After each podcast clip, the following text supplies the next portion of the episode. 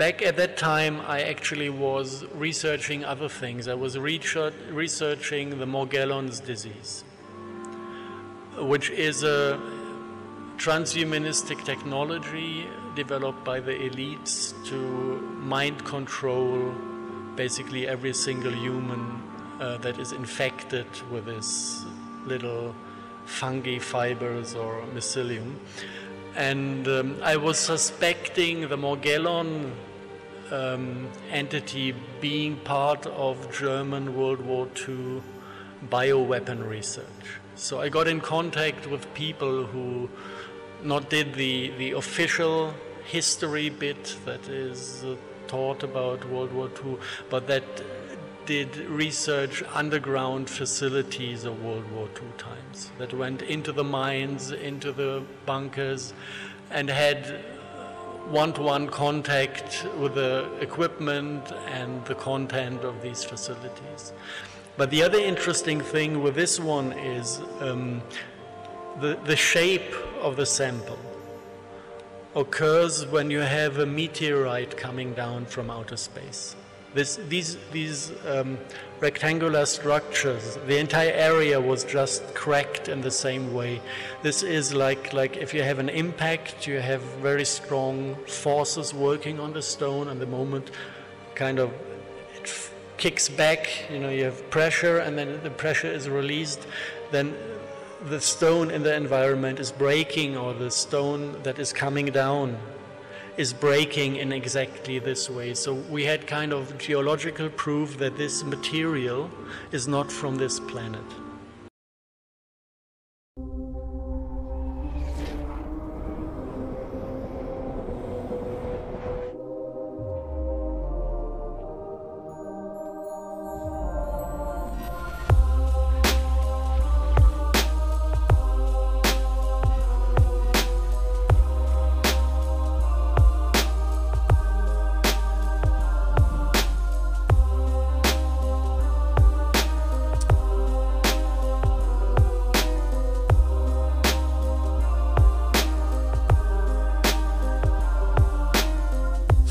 Welkom weer, beste kijker, Dutch Matrix illusie van onze realiteit. Samen met Ersan vandaag, welkom Ersan.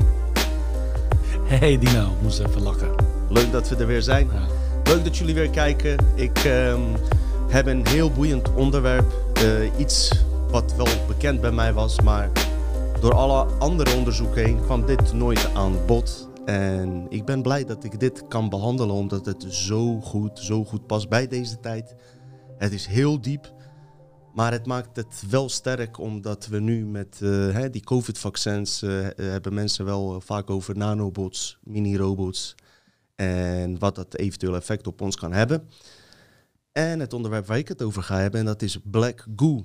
Dus eh, dat is een ja, soort van een soort vloeistof, zou je kunnen zeggen. Dat eigenlijk in de natuur is, al duizenden jaren. Maar ook dezelfde substanties eh, bevat van nanotechnologie. Dus eh, daar hebben mensen onderzoek op gedaan. Eh, ik heb daar wat interessante figuren over. Zoals een man die heet Harold Klaus Vella, volgens mij. Ik ga wat over zijn onderzoek vertellen. Hem ook aan het woord laten, natuurlijk even een videootje laten zien. En ehm, de link aan een film, eh, Prometheus, waar eh, dat ook te zien is. Het is in meerdere films te zien, maar vooral die film Prometheus, als ik het goed uitspreek, die ik trouwens niet heb gezien, maar wel geanalyseerd heb. Dus het ruikt een beetje ook naar eh, Hollywood ontmaskerd, Ersan. Ruik Ja. jij het? Ik ken alleen maar de Black Hole van Star Trek natuurlijk. De Star Trek Next Generation, eerste seizoen, aflevering 6 of 7. Kwam dat ook in voor? kwam dat ook in voor. Oké, oké. Dus eh, dat is wat ik eh, straks ga, eh, ga behandelen. En van Ersan hoor ik het ook straks. dus ja, ik heb er zin in, man. Ik ook. Ja, ik ook. Mijn we- stem is een beetje weg, mensen. Dus negeer dat. Als jij er maar bent. Als ik er maar ben met jou samen. Ja, super, man. Begin jij? en Eh, nog ja, een, ik, eh, eh, of nou, vorige keer had ik natuurlijk gezegd dat we een leuke sponsoring hadden gehad. Een donatie waar we echt super blij mee waren. Ook niet dat we het heel erg nodig hadden, maar wel tof dat hij het wilde geven en omdat het kwijt kon. En diezelfde persoon die zei van, hé hey man, echt leuk. Ook leuk dat je het uit, uit, hebt gelegd. Hij zegt, ehm, ik wil nog wel een keer een donatie doen. Ik zeg, ja, maar dat is echt niet nodig. Ik zeg, uh, dank je wel daarvoor. Maar op zich is wel oké, weet je, je hebt echt wel genoeg gedaan. Hij zegt, kan ik dan uh, jullie volgers ook en, uh, jullie kijkers ook iets leuks voor doen? Hij zegt, bijvoorbeeld kan ik wat geld doneren voor een leuke weggeefpakket. Toen heb ik gezegd, ja, we hebben een leuke actie nu, boek plus trui. En hij zegt van, nou weet je wat, doe maar tien stuks om weg te geven. Wow. Ja, dat is echt heel tof van hem. En uh, ik, ik, weet, ik weet nog steeds niet wie die is, wat die nee. is. Maar hij stortte gewoon dus 550 euro vandaag oh, eventjes. Gewoon in één keer, bam. Nou, laten we en, super bedankt. Uh, ja, en uh, ik wilde ook graag bij vermelden, bij de Telegram groep hebben we drie fantastische moderators. Twin, Suus en Cindy. Uh, geweldige dames en een leuke gast die echt super bezig zijn. En die kreeg van mij ook een boek gesigneerd. En die hebben gezegd, nou we hebben al een boek. Uh, geef uh, mijn boek ook maar weg als donatie, als loting. Dus, dus er komen dus tien pakketten aan en drie losse boeken. En dan moeten we even een leuk idee voor hebben, Dina, om dat te kunnen doen. Mensen die het misschien nodig hebben, mensen die het al hebben. Ja. Mensen die van denken van, hé, hey, die kan ik openstellen. Die, die heeft niet de mogelijkheden om die trui in die boek te halen of wat dan ook of dergelijke. Ja, of als je iemand kent die het gewoon niet zo breed heeft en naar ons kijkt en het, dat leuk lijkt contacteer Ersan via Telegram uh, groep. Um, ja. Toevallig had ik een paar dagen geleden een mail gekregen van iemand die geen geld had en graag een boek wou. Dus uh, ik, ik, denk, ik zit te denken om uh, dan sowieso één pakket aan die persoon te geven met het sure. erbij. Ja. Het is echt toeval dat dit zo loopt. Daar hebben we nog negen over. Ja, die overige negen gaan we dus iets, uh, iets voor bedenken. Misschien ook wat ik zei, wilde ik zelf ook sowieso uitdelen. Als je zwanger bent geworden en eventueel een complotkind aan het baren bent of zo, weet je. Laat het gewoon even weten via Instagram. Super bedankt. Ik kreeg ook vragen van donaat. We doen niks daarmee. Dit is gewoon zo gegaan. Uh, weet je, uh, wij, uh, we doen via Matrix die dingen verkopen. Mensen halen mijn boek. Het is gelukkig niet nodig. En ik stel het zeer op prijs dat jullie dat vragen. Joh, weet je, dat je kijkt en deelt en actief mee bezig bent, is voor, on, voor ons op dit moment voldoende. Dat wil ik erbij zeggen. Omdat veel mensen ineens vroegen, ja, ik wil ook doneren. Het hoeft niet, weet je. Het is niet nodig. Maar bedankt, bedankt voor het idee. Ja, top. Dus, uh, en die persoon nogmaals uh, bedankt. En uh, nou is vol genoeg, weet je. Ik bedoel... Het is klaar, man. Ik, ik ben ook zat. Straks denken mensen nog dat we omgekeerde psychologie-reclame lopen te maken of zo. Dit is echt vaag. Maar goed, nee hoor, super bedankt. en uiteindelijk helpt hij ons weer, want die tien pakketten verkopen we ook weer. Dus, ja. toch? dus uit, uiteindelijk heeft hij ons geholpen. Goed, to the point. Um, wat ik nog even wilde melden, um, is dat ik uh, een paar dagen geleden met de uitgever van Hek van de Matrix heb gepraat over ver, vertalen, zeg maar. Om het boek naar Engels te vertalen. En ja, weet je, waarschijnlijk, nou zo goed als zeker gaan we dat doen. Dus het boek wordt naar Engels vertaald omdat het toch uh, zo'n breed onderwerp is wat uh, uh, breder zeg maar, publiek trekt. Het is niet per se op Nederland gebaseerd. Dus ja, dat gaat ook waarschijnlijk gebeuren. En ze had het erover van, wil je niet nog een nieuw boek schrijven en alles? En weet je, dat zit natuurlijk heel erg in mijn hoofd. En sinds een paar dagen begin ik daar ook echt wat meer enthousiast over te raken. Dus misschien dat ik ook met, binnenkort met nieuw boek, met die tweede deel ga beginnen. Er is zoveel materiaal van al die podcasten die we hebben. Zeker wel duizend pagina's aan aantekeningen of zo. Misschien 800 pagina's. Wow. Alleen al aantekeningen. Je weet zelf hoeveel blaadjes ik er wel ja, bij ja. me heb. Er zijn, is gigantisch veel. En op het moment dat ik een, uh, zeg maar een uh, samenhang daarvan kan doen en iets breder uitgewerkt, dat, dat, dat, dat die informatie nog dieper gaat en dat we in de podcasten kunnen doen, uh, ja, wil ik het zeker gaan doen. Dus 80% dat ik ook nog met die nieuwe ga beginnen. Nieuw boek dus. kijk ook thuis hoe we het kunnen combineren qua tijd. En dat de podcast er niet te veel onder leidt. Misschien dat we een keer komende half jaar misschien dan één keer overslaan. en dan om, de, twee om de week. Ik probeer het niet ik moet dat even uitvinden. Ik ben aan. Uh, ik moet even verliefd worden op het idee en op uh, zeg maar energie die ik erin wil pompen in dat boek zelf. Weet je wel, er moet ook een karakter krijgen natuurlijk. Uh, als mensen het lezen, dat ze ook iets bij voelen. En als ik dat heb, ga ik eraan beginnen. Dus het wordt vaak gevraagd uh, aan me van, wil je die tweede deel uh, nog doen? Of uh, ja, een nieuw boek überhaupt. Ja, en het wordt zeker een andere boek. Maar uiteindelijk durf ik het niet voor 100% zekerheid te zeggen. Dat ik, dus daar wachten we af. Dat wilde ik nog even kwijt, mensen. Top, man, top. Dus, ja. Top. Oh ja, en Simon die gaat 4 december volgende week naar demonstratie in Utrecht. Wilde die jullie laten weten. Dus dan weten jullie dat ook. Hij is ook daar aanwezig. En, Welke demonstratie is dat? Blijkbaar in eh, Utrecht, eh, 4 december. Ik weet niet wat voor, Het maar zal tijd dat ik ook even ga meedoen. Ja, Ja, ja, ja, dus ik- word ook zat namelijk. als ik tijd eh, ook nog even tussendoor kan fixen, een keer, kunnen we zeker ook... Maar mijn vrijheid wordt nu ook af, oneerlijk afgepakt, laat ik het zo zeggen. Ja, op dit eh, moment? privé? voor iedereen. eh, vooral als die 2G-regel ingaat. Ja. Voel ik me ethisch gedwongen om mee te doen, om, om mijn stem eh, te laten uitspreken. ja, sowieso. Maar daarvoor ook al wel hoor. Daarvoor zijn Daarvoor we ook nog wel eens, maar nu wordt het wel ernstig. Ja, nu eh, eh, kan je een voorbeeld is- geven dat je dacht van... Oh, Misschien moeten we dat voor het tweede stuk even bewaren, voor later. Dat is prima, dat is prima. Dus ja, die Black Goo onderwerp wat ik straks ga behandelen. Ik stel voor dat Erzan gewoon zijn ding eerst doet. En eh, het is heel belangrijk. Het is zo diep, dit, dit onderwerp. Gewoon mind-blowing is het. Gewoon, kan, kan, kan ik je gerust zeggen. Maar als je een beetje eh, andere afleveringen hebt gezien, gaat het heel goed gepaard. Plus met, eh, ja, met toch wel ook hedendaagse situatie. Kan je dingen misschien aan linken. Het zou mooi zijn dat, we die dat ik die boodschap goed naar mensen overbreng. Dus eh, ik ben benieuwd wat jij hebt, jongen. Ehm, ik heb voor de eerste gedeelte heb ik een, misschien wel een gevoelig onderwerp, maar ik gooi hem gewoon even, even eruit.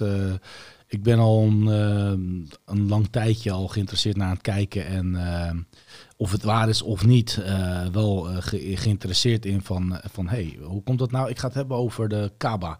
Je kent vast de Kaaba in Mekka. Ja. Het gebouw gebouwd door in opdracht van Allah aan Ibrahim en zijn zoon Ismaël om een gebouw te maken om, waar mensen dus kunnen bidden en kunnen eerbieden. Omdat dat er toen nog niet was. Mhm. Ehm is van volgens de Koran allemaal natuurlijk. Want als je zegt eh, Ibrahim, dan heb je het over Abraham. En Abraham is voor de Joden weer de, de vader van alle Joden, zeg maar. Ja. Ehm, en het, het gebouw is gebouwd en daarin zit een zwarte meteor. Die is gebracht eh, door eh, de engel Gabriel. Terwijl, terwijl het gebouw af was, moest nog één stuk in. Toen heeft Ibrahim zijn zoon gestuurd van... hey, ga even een, een, een passende steen zoeken wat hier tussen past. Terwijl hij weg was, kreeg, dus, kreeg zijn vader dus eh, een steen om daarin te zetten. En dat was een witte steen, een meteor... die uiteindelijk zwart is geworden door alle... eh, Slachten. ja, en, en alle, ja, alle, Ja. Alle, alle shit van de wereld, het wordt dus opgenomen. Alle kwaad wordt opgenomen in die steen. Ehm, ik ga het dus niet hebben over die steen vandaag. Eh dat is ook wel leuk, want die steen, dat gaat ook nog een heel lang verhaal tussen. Want die steen is een keer gestolen geweest. De steen wat er nu zit is teruggenomen, maar dan in drie stukken. Maar ik ga het hebben over Mekka. En er is dus een theorie eh, dat de oorspronkelijke Mekka, waar ze nu gaan bidden, dat oorspronkelijk niet Mekka was. Maar dat was Petra in Jordanië. Mm, Iets met Pegaans of zo, of niet? Nee, het is gewoon, eh, ja, eh, wat je, waarschijnlijk bedoel jij eh, paganisme, dus dat Ja. je gelooft in meerdere goden. Dus Mhm. niet één een mono, monolithische god, geloof ik. Volgens mij hebben Perzen daar ook gezeten, namelijk voor islamieten, Arabieren. Maar Ja, dat is een heel druk gebied geweest. Hè. Dus dat was de oude Levanten waren daar in, in, in, in de Rijk, zeg maar. Ook de oude Jodendom daar en ook vlakbij Babylonië en zo. Dus het was een heel vruchtbaar sikkel daar. Ehm, maar dat, dat Mekka dus niet, ehm, dus dat het niet oorspronkelijk in Mekka zou gebouwd moeten worden, maar dat het gebouwd zou moeten worden in Petra. En dat is wel leuk en interessant. Dus, dus er is een man die heet eh, eh, Gibson, Dan Gibson. Die heeft dus echt al 20, 30 jaar lang onderzoek gedaan van... Klopt het wel, klopt het verhaal wel, wat wordt beschreven met zoveel plantengroei en zoveel. Als je dus kijkt, dan klopt het dus niet van eh, in, de regio waar de bebossingen waren. En, ehm, want het was een heel stug door het gebied. Er was wel het Zamzamwater. En Zamzam betekent stop, stop, stop water. Het heilige water. eh, waar ze in, geloven. En, ehm, dus dat stukje, dat klopt wel weer. Maar als je dan gaat kijken, is bijvoorbeeld in de geschiedenis eh, van de islam. Dus eerst bidden ze richting Jeruzalem. Daarna gingen, waren dus moskeeën overal in de wereldwijd. Want je hebt ook in de Chinese regio, maar in Azië en Azië heb je dus ook al moskeeën gehad. Die allemaal wijsten naar richting Petra. En wat is Petra? Dat is een stad in Jordanië. Gewoon een stad. die Een stad. Oké. Een stad. Dus Mekka hoorde niet in Mekka te zijn, maar verplaatst eh, zo'n 1400 kilometer eh, noord, noord, noordwest ongeveer. En dat, dat had me wel boeiend. En ik zat te kijken en ik denk van, hoe kan ik nou weer een stukje, eh, het gaat over de illusie van onze realiteit. Hoe kan ik hier iets vertellen? Want heel veel mensen die hebben wel eens gevraagd, kan je wat over de islam zeggen? Kan je wat over djinn zeggen? Kan je wat over... ehm, meerdere dingen vertellen over de islam. En ik vond dit wel een leuk stuk. En ik dacht van bij mezelf van, ik zeg niet dat het zo is, maar ik, ik vind het wel leuk interessant. En iedereen kan het ook zelf van opzoeken. Er zijn leuke materialen. Het kan ook zo zijn dat het waarschijnlijk een, eh, iemand is die expres deze informatie naar buiten brengt om het te onwrichten. Ehm, maar eh, het, het is wel een leuke informatie dat, dat dat het is. En Wat heeft die man onderzocht? die heeft dus onderzocht dat, eh, dat de moskeeën die gebouwd waren in de eerste 250 jaar eh, dat de islam er was, dat alle moskeeën in de hele wereld richting de stad Petra toewijsden. Toen is het veranderd. En toen is het na bepaalde 250 redenen jaar, want je hebt ook natuurlijk een, eh, je hebt zeg maar de Dode Zeeschrollen in de, in de, in de, in de Bijbel, maar je hebt ook, ehm, ik ben zijn naam even kwijt, ook zo'n persoon in, eh, in, de, in, de, in de islam die alle eh, heel veel geschriften hebben. Mhm. En ehm, ik had hem ergens opgeschreven, ik ben zijn naam heel erg echt ver- vergeten, Nou, maar nou goed, ik heb, ik, heb, ik heb hem wel eventjes ergens. Ehm, maar goed, in, in die, in die eh, ja. Hajar al-Sawad, dus eh, die, die persoon die, die vertelt dus ook heel veel over de geschiedenis. En die schrijft dus gedetailleerd alle informatie uit wat er in welke jaren is gebeurd. Maar in de eerste 250 jaren van de islam, zeg maar, staat er maar een heel klein kort stukje in en bijna alles weg. Dus als wij het hebben over de overwinnaars herschrijven de geschiedenis, wat is er in die 250 jaar gebeurd? Want al die moskeeën die er waren, die richting Petra toewezen, die zijn allemaal gesloopt. Hm. Die moskeeën die, die zijn bijna allemaal verwoest. Of dat door tijd is geweest of niet. Maar, want de moskeeën die net 100 of 200 jaar later zijn, die zijn nog steeds wel overbleven. Dus wat is er gebeurd? Waarom zijn die moskeeën niet meer richting eh, Petra gaan wijzen? wat, wat, wat zou de reden daarvoor moeten zijn? Ik, dat weet ik dus niet. Oh, dat weet dus- gaan we nu nee, horen. Nee, ja, dat, dat wil ik wel, maar ik weet het dus niet. maar wat Dat- heeft hij dan in die is- 25 jaar onderzocht? Eh, wel in iets die, dat... onder, ja, ja, in die 25 jaar heeft hij onderzocht dat alles toewijst, alle, alle kenmerken toewijzen, dat Mekka eigenlijk oorspronkelijk in Petra hoort te zijn. Oké. En ik vond het wel een heel interessant onderwerp. Misschien een invasie van eh, eh, ingreep, in uh, machtsgreep. Precies, het gaat dus om de geschiedenis. En de geschiedenis wordt iedere keer hergeschreven. Dus is er een mogelijkheid dat nu ook eh, de geschiedenis hergeschreven is. Ja. En dat die kerk, eh, dat die moskeeën bewust kapot zijn gemaakt. Want in de moskeeën die eh, later zijn gekomen, tussen die 200, dus net aan het einde van de 250 jaar, aan het begin van Mekka, die hadden een heel duidelijk keus. Die, die kozen precies een middenkant. Dus die gingen niet richting Mekka bidden, Mhm. maar ook niet richting eh, Petra, maar precies ertussenin. Oké. En pas na 250 en 300 jaar definitief, toen gingen ze allemaal verwijzen naar Mekka. En ik, ik vind het wel een heel interessant verhaal. Ja. Ehm, ik heb best wel, ik heb denk ik te snel, te kort eh, even verteld.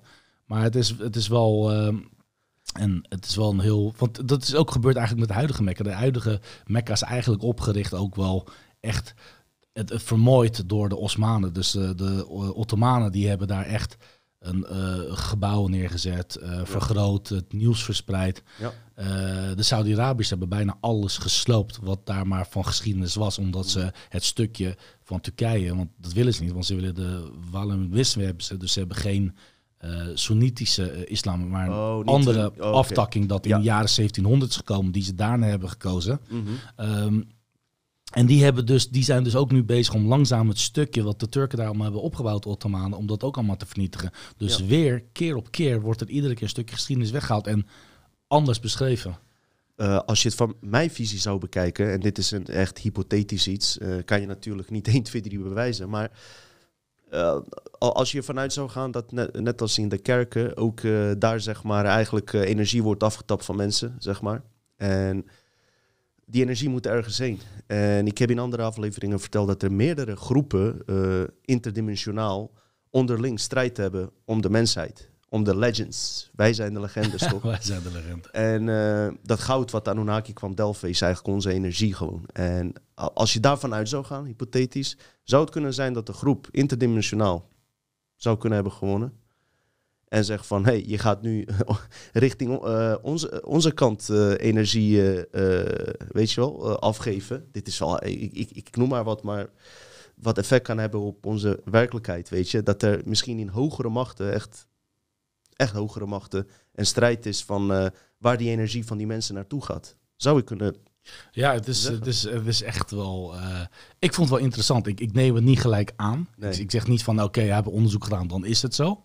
Maar ik, eh, ik denk dat deze onderwerp steeds gaat terugkomen. Voornamelijk ook binnen in de, de jongeren, van- de, de moslimjongeren, denk ik dat echt dit onderwerp ook wel vaker gaat aanspreken. En het is niet zo'n heel oud eh, ehm, onderzoek. Dus ik, ik vond het wel leuk om even hier eh, eh, een, een, eh, een, een, een update over te geven. Zodat wellicht ze zelf ook even geïnteresseerd zijn. En of ze het zeggen van ja, dat klopt echt niet. Of dat ze zeggen nou interessant.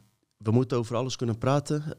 We hebben over ver- bijna alle religies wel hè, hebben we het over gehad. En mensen moeten altijd onthouden dat het niet om hunzelf gaat. Het gaat niet om de mensen die, die weet je, in de, in de Koran, Bijbel staan prachtige verhalen in.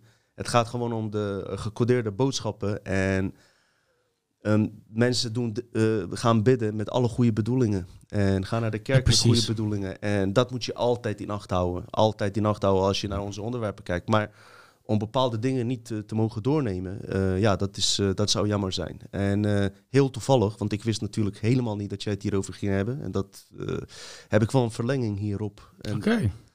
Als jij, heb je, is dat het ongeveer? Is ik- ongeveer wat ik heb, ja. ik kan je ja. meteen een, echt een ongelooflijke verlenging geven, ondanks dat we dit niet hebben afgesproken met eh, Black Goo bijvoorbeeld. Wat is Black Goo? Eh, mensen, we zijn nu bezig eh, met COVID-vaccins en er wordt over verteld dat er nanobots, eh, la- laat ik even bij nanobots beginnen. Weet je wat nanobots zijn? Ja, ja, ik weet nou, nanobots Dan zijn. moet je weten, dat zijn dus hele kleine robotjes die door andere robots worden gemaakt. Want de mens, ze zijn zo klein dat de mensen niet eens kan maken. Ja? Eh, ik heb eh, beelden al een paar jaar geleden gezien. Dat het soms lijkt eh, alsof die nanobots nieuwe bots kunnen bouwen. En een soort van beweging in hebben. En het is gewoon zeer geavanceerd. Wat doen die nanobots eigenlijk als ze in je lichaam komen? Wat de mainstream zegt en wat ook eh, klopt, wat een positief verhaal erachter is, is dat het dus ziektes heel goed kan detecteren. Dus het kan kanker detecteren eh, door eh, informatievelden uit te lezen in je lichaam bijvoorbeeld. En dat gewoon door te sturen waarschijnlijk naar een computer, zodat iemand eh, geholpen kan worden. Nou, op zich wel iets goeds zou je zeggen. Maar het, er zitten natuurlijk altijd twee kanten van het verhaal. Hè? En andere kant van het verhaal is, is dat die nanobots eh, invloed op jouzelf eh, ook kunnen hebben. En dat heeft ook weer linken met, eh, met het feit. En waar mensen nu ook bang voor zijn. En waar we in andere afleveringen over hebben gepraat. De mogelijkheid om remote bestuurd te worden. Bijvoorbeeld via die nanobots Afstand bestuurd. Afstand be- bestuurd te worden zonder dat je het doorhebt. Dat er eigenlijk programma's worden gegooid. En toen heb ik in die aflevering DARPA Avatar Project ook gezegd van... wat als dit al lang is gebeurd? Al duizenden jaren. En ik heb weer een nieuwe invalshoek waardoor ik die theorie even kan toelichten. Het gaat diep, maar het, het is te begrijpen. Diezelfde techniek, die nanobots, die, is dus, die zijn dus gevonden van duizenden jaren oud. Met eh, artificiële nanobots erin, zeg maar. Snap je? Ja, En dus dat, nanobots die niet Ja. hier vanuit gemaakt zijn. Maar en, dat, en dat noemen ze dus die black goo. En je hebt natuurlijke black goo, komt van de aarde zelf. Eh, dat is, eh, laten we zeggen, positief. Daar kan je mee interacteren. Daar zit het bewustzijn wel eens, zeggen sommigen, van, van de aarde zelf in. Maar volgens Harald Cloudvella, die ik straks uitvoeriger ga bespreken, zijn er ook artificiële ehm, ehm, black goo, ja, die van buiten de aarde zijn gekomen. En hoe zijn ze gekomen? Door 16.000 jaar, denkt hij, tenminste dat is zijn theorie, heeft hij uitgezocht. Toen de kometen insloegen, namen ze die eh, vloeistof met zich mee. Maar die komeet van, eh, die, die bij de Mekka zit, die steen, die eh, die, dat is Ja. ook een buitenaards eh, komeet. En daar zit ook die black goo in. En die black goo, ik kreeg nu echt kippenvel. Eh, die- heel toevallig dat je het ook over Mekka gaat hebben. En over Ja, en over, ja, hebben we, over de Kaaba. ja, onder andere hoor, dat is een klein onderdeel. Want eh, ook in eh, religieuze, eh, zeg maar, in kerken, is, eh, kom ik straks nog op terug, eh, die kubusche eh, betekenis daarvan. Maar die zouden dus eh, ehm, nadelig voor de mens eh, werken. Eh, dat is gewoon een invasie van een insectoïde eh, ras geweest, zeg maar, zegt hij. Eh insectoïde alienras. Ik moest meteen denken aan die insectoïde vloeistof in de vaccins waar je het over had eiwit, ja. wat hij zegt, en dan ga ik straks toelichten hoor. En ehm, dat dat eigenlijk een mind control middel is. En als je eigenlijk die aflevering met Trudy hebt geluisterd, had ze het over allerlei black boxes, waar eigenlijk, dat het eigenlijk mind control apparaten zijn, die dus eh, invloed op je bewustzijn hebben en je gedrag. Een van die eh, eh, dingen is eh, empathieloos worden. Eh, als die dingen in de buurt zijn, sneller agressief. Ja, minder snel in opstand willen komen tegen de allerlei mind control factoren zitten erin. Het is heel ingewikkeld, maar ik ga het heel rustig uitdiepen. Wat ik eerst jou graag zou willen laten zien. Ik weet niet of dit een natuurlijke black goo is of een artificiële, maar er zijn er ook beelden van gevonden. Ik ben benieuwd, Dino. So one thing like that. Doe je dat mooi. Dat mooi. Dag buurman. I like Freddy.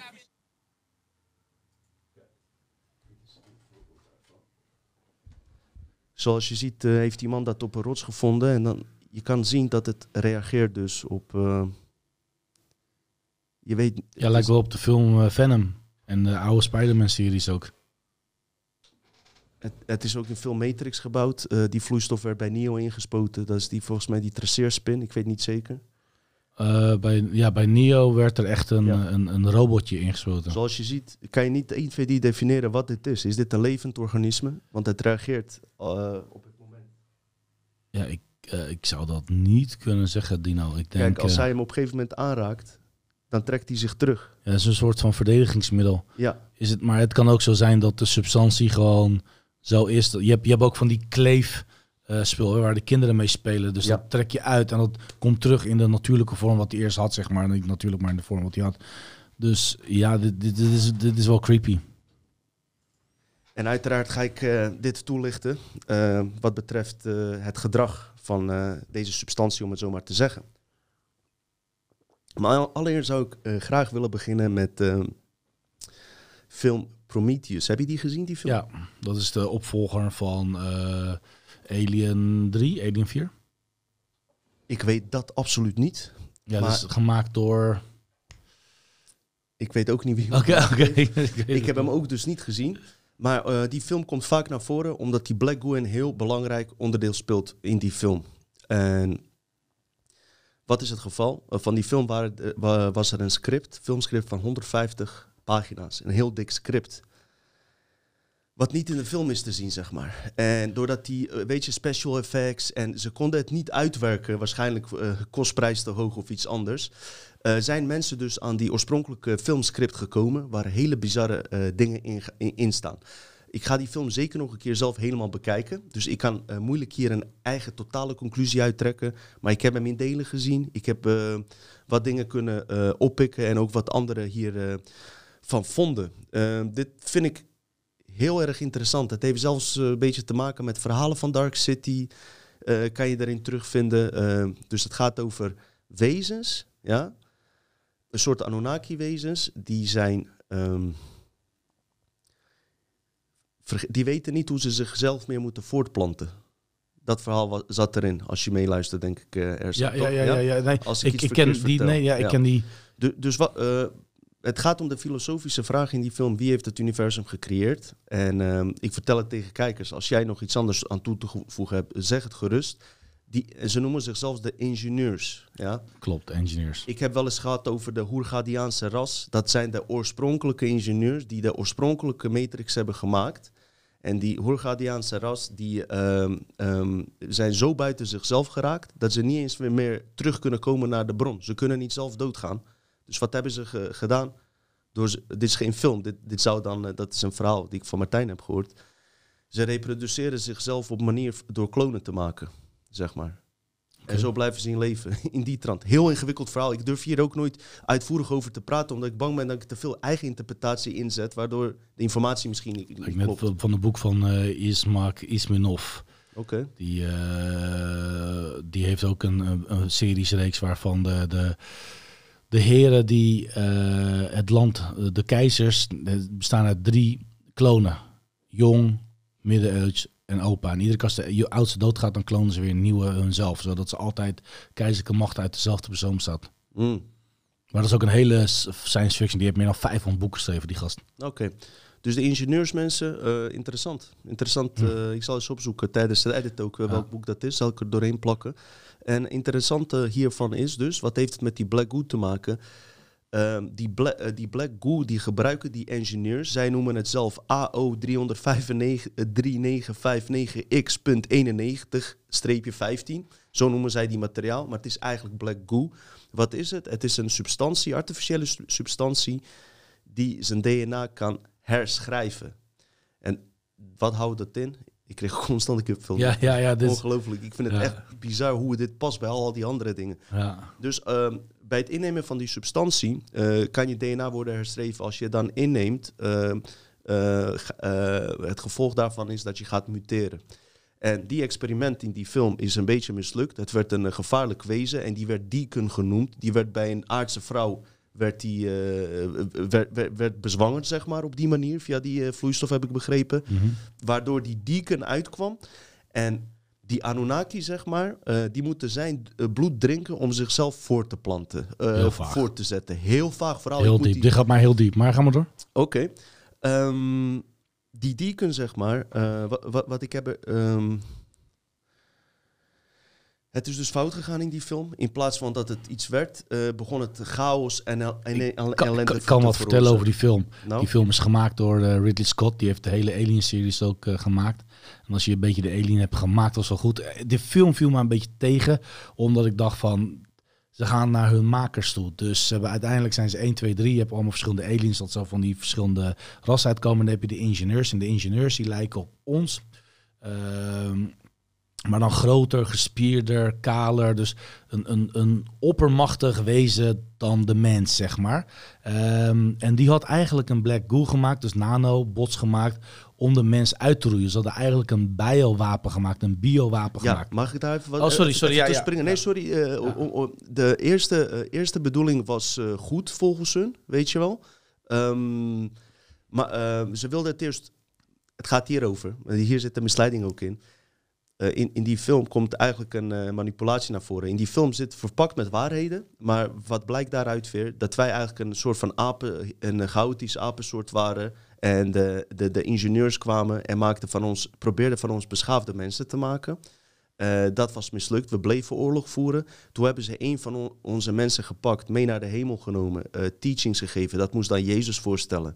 Om ons alles te leren. Ik vertel je nu dingen die waarschijnlijk in die scriptboek staan, die niet eens in de film zijn. Nee, staat niet. Die, die niet- hebben de niet film niet nee. gered, maar wel in Nee. de originele script. Oké, van Ridley En- Scott ook. Waarschijnlijk wel, ik weet niet wie hem gezet Oké, dit, is de script, zeg maar, eh, draaiboek. Hè? het is niet een boek, die bestaat Nee, niet, kan je ook niet kopen. Dit is een draaiboek. En daarin staat van ehm, dat ze teleurgesteld in de mensheid waren, ondanks dat ze Jezus, zeg maar, eh, eh, dat die zijn boodschap heeft verteld. Maar de mens bleef agressief en bleef zich gedragen zoals die zich gedroeg. Toen werden de ingenieurs boos op mensen en hebben ze die, die, die gevaarlijke virusvariant misbruikt tegen de mensheid. Want het is eigenlijk een artificieel virus. En dan kan je weer helemaal terugtrekken naar drie jaar geleden, wat ik vertelde bij Patrick Kikke en wat andere mensen ook vertelden die diep hiermee bezig zijn, nog veel dieper dan dat ik doe, is dat er werkelijk waar een infectie heeft plaatsgevonden, maar, maar niet zoals het hier staat geschreven. Wij waren juist een heel intelligent eh, ras, eh, veel meer eh, met ons hart verbonden, veel grotere intelligentiecapaciteit hadden we. En door de infectie van in dit geval insectachtige groepen, ja, wat ook onder Anunnaki-groepen vallen, want het is niet alleen reptilians, er zijn meerdere groepen, ook inse- insectachtige wezens, waarvan trouwens ook hele goede zijn en slechte, maar één bepaalde groep die onder Argontisch bewind staat, ja, die hebben zeg maar eh, dat gedaan, die Black Goo via die kometen de aarde in eh, eh, gebracht zodat ze via die nanobots mind control op ons kan worden uitgevoerd. En dan ga ik ook uitleggen hoe dat gebeurt. Want die Harold, waar ik het over had, Klaus Vella, heeft dat wat uitvoeriger verteld. Dus die virus, wat hij vooral doet in die film, is herschrijven van DNA. En dat schijnt ook door de wetenschappers ook met deze Black Goo aan de hand te zijn en te zijn bevestigd. Kan je me volgen? Ja, ja, ja. Ik ben benieuwd. toen heb ik, eh, dacht ik van, wat is een deacon, weet je wel? Op Wikipedia is er een woord voor. Kunnen we het terug, terugzien ergens? Het wordt in de christelijke kerk wordt dat woord eh, gebruikt. Hier staat bij vertaling diaconaat. Ik heb nog nooit van dat woord gehoord. Ehm, in theologische en eh, tradities in de kerken wordt dat blijkbaar zo genoemd. Ehm, interessant vond ik ook dat, eh, dat veel presidenten die kunnen worden genoemd, vooral in de um, vrijmetselaarsloges, uh, officieren en uh, ambachtsgilden en dat soort dingen, worden dan deacons genoemd. Het en dat betekent ik- letterlijk te dienen, om Ja. te dienen. ja, en waar ik eigenlijk ook eh, eh, ja, heen wil, is dat eh, ook in die film een misleiding zit van dat het aan de mensheid ligt, zeg maar. Dat wij ons zo gedragen. Maar je, moet- je moet je voorstellen, als dit de echte goden of positieve wezens waren en wij misdragen ons, eh, waarom zouden zij ons op deze manier straffen? Door bijvoorbeeld eh, eh, dat verhaal van Noah's ark, eh, zon, zo'n vloed. Zonder vloed. Ja, weet je, en allemaal mensen afmaken. Dat is toch wraakachtig. Dat past niet. Ik, ik voel daar, dat, dat niet passen bij een echte, originele, eh goddelijk organische wereld. Weet je, dat is voor mij echt nog steeds Matrix. Dat eh, God mensen straft omdat ze zich niet gedragen. Weet je, dat is mijn. Eh, ook omdat ze niet naar Gods wil leefden. Hè? Dus het, er Ja. waren meerdere vormen. En En wie, wie heeft het recht om iemand zeg maar te dwingen om naar jouw wil te leven? Nou, als, jij, niet- als jij een programma, een computerprogramma maakt en die computerprogramma doet niet wat jij wilt, Ja. dan verwijder jij die computerprogramma en dan maak je hem opnieuw. Ja, ja. het is echt sorry. Dat ik... Nee hoor, nee hoor, nee, dat, dat, daar zit eh, eh, zeker wat in. Dus ehm, dat is wat die film dus betreft. Dus ja, een beetje Hollywood ontmaskerd erin. Eh, je zit het erin terug in die film. Ik ga die film puur door deze reden bekijken. Hij was op Netflix. Ehm, hij, hij leek me zo duister, die film, dat ik hem nooit aanklikte ook en zo. En je vertelt dat er misschien geen goed verhaal in zit, maar ik zou toch, daar, toch wel even willen kijken eh, wat dat allemaal is. Of die draaiboek een keer doornemen. Want er zitten wel eh, ja, bizarre dingen in. Want die wezen zelf ook zijn blijkbaar ook niet gelukkig. En ze hebben ons eigenlijk ergens voor nodig. Weet je? Ja, ik had eigenlijk een, veel meer van die film verwacht. Ik had veel meer openbaring verwacht en dat gebeurt niet. En je, want ze gaan naar onze makers toe. Dus wie heeft ons geschept? Wie heeft ons op deze wereld gezet? En, en dan kom je er gewoon alleen maar kort achter dat... ehm, ik ga wel een stukje van de film verklappen, dus als je het niet wilt weten.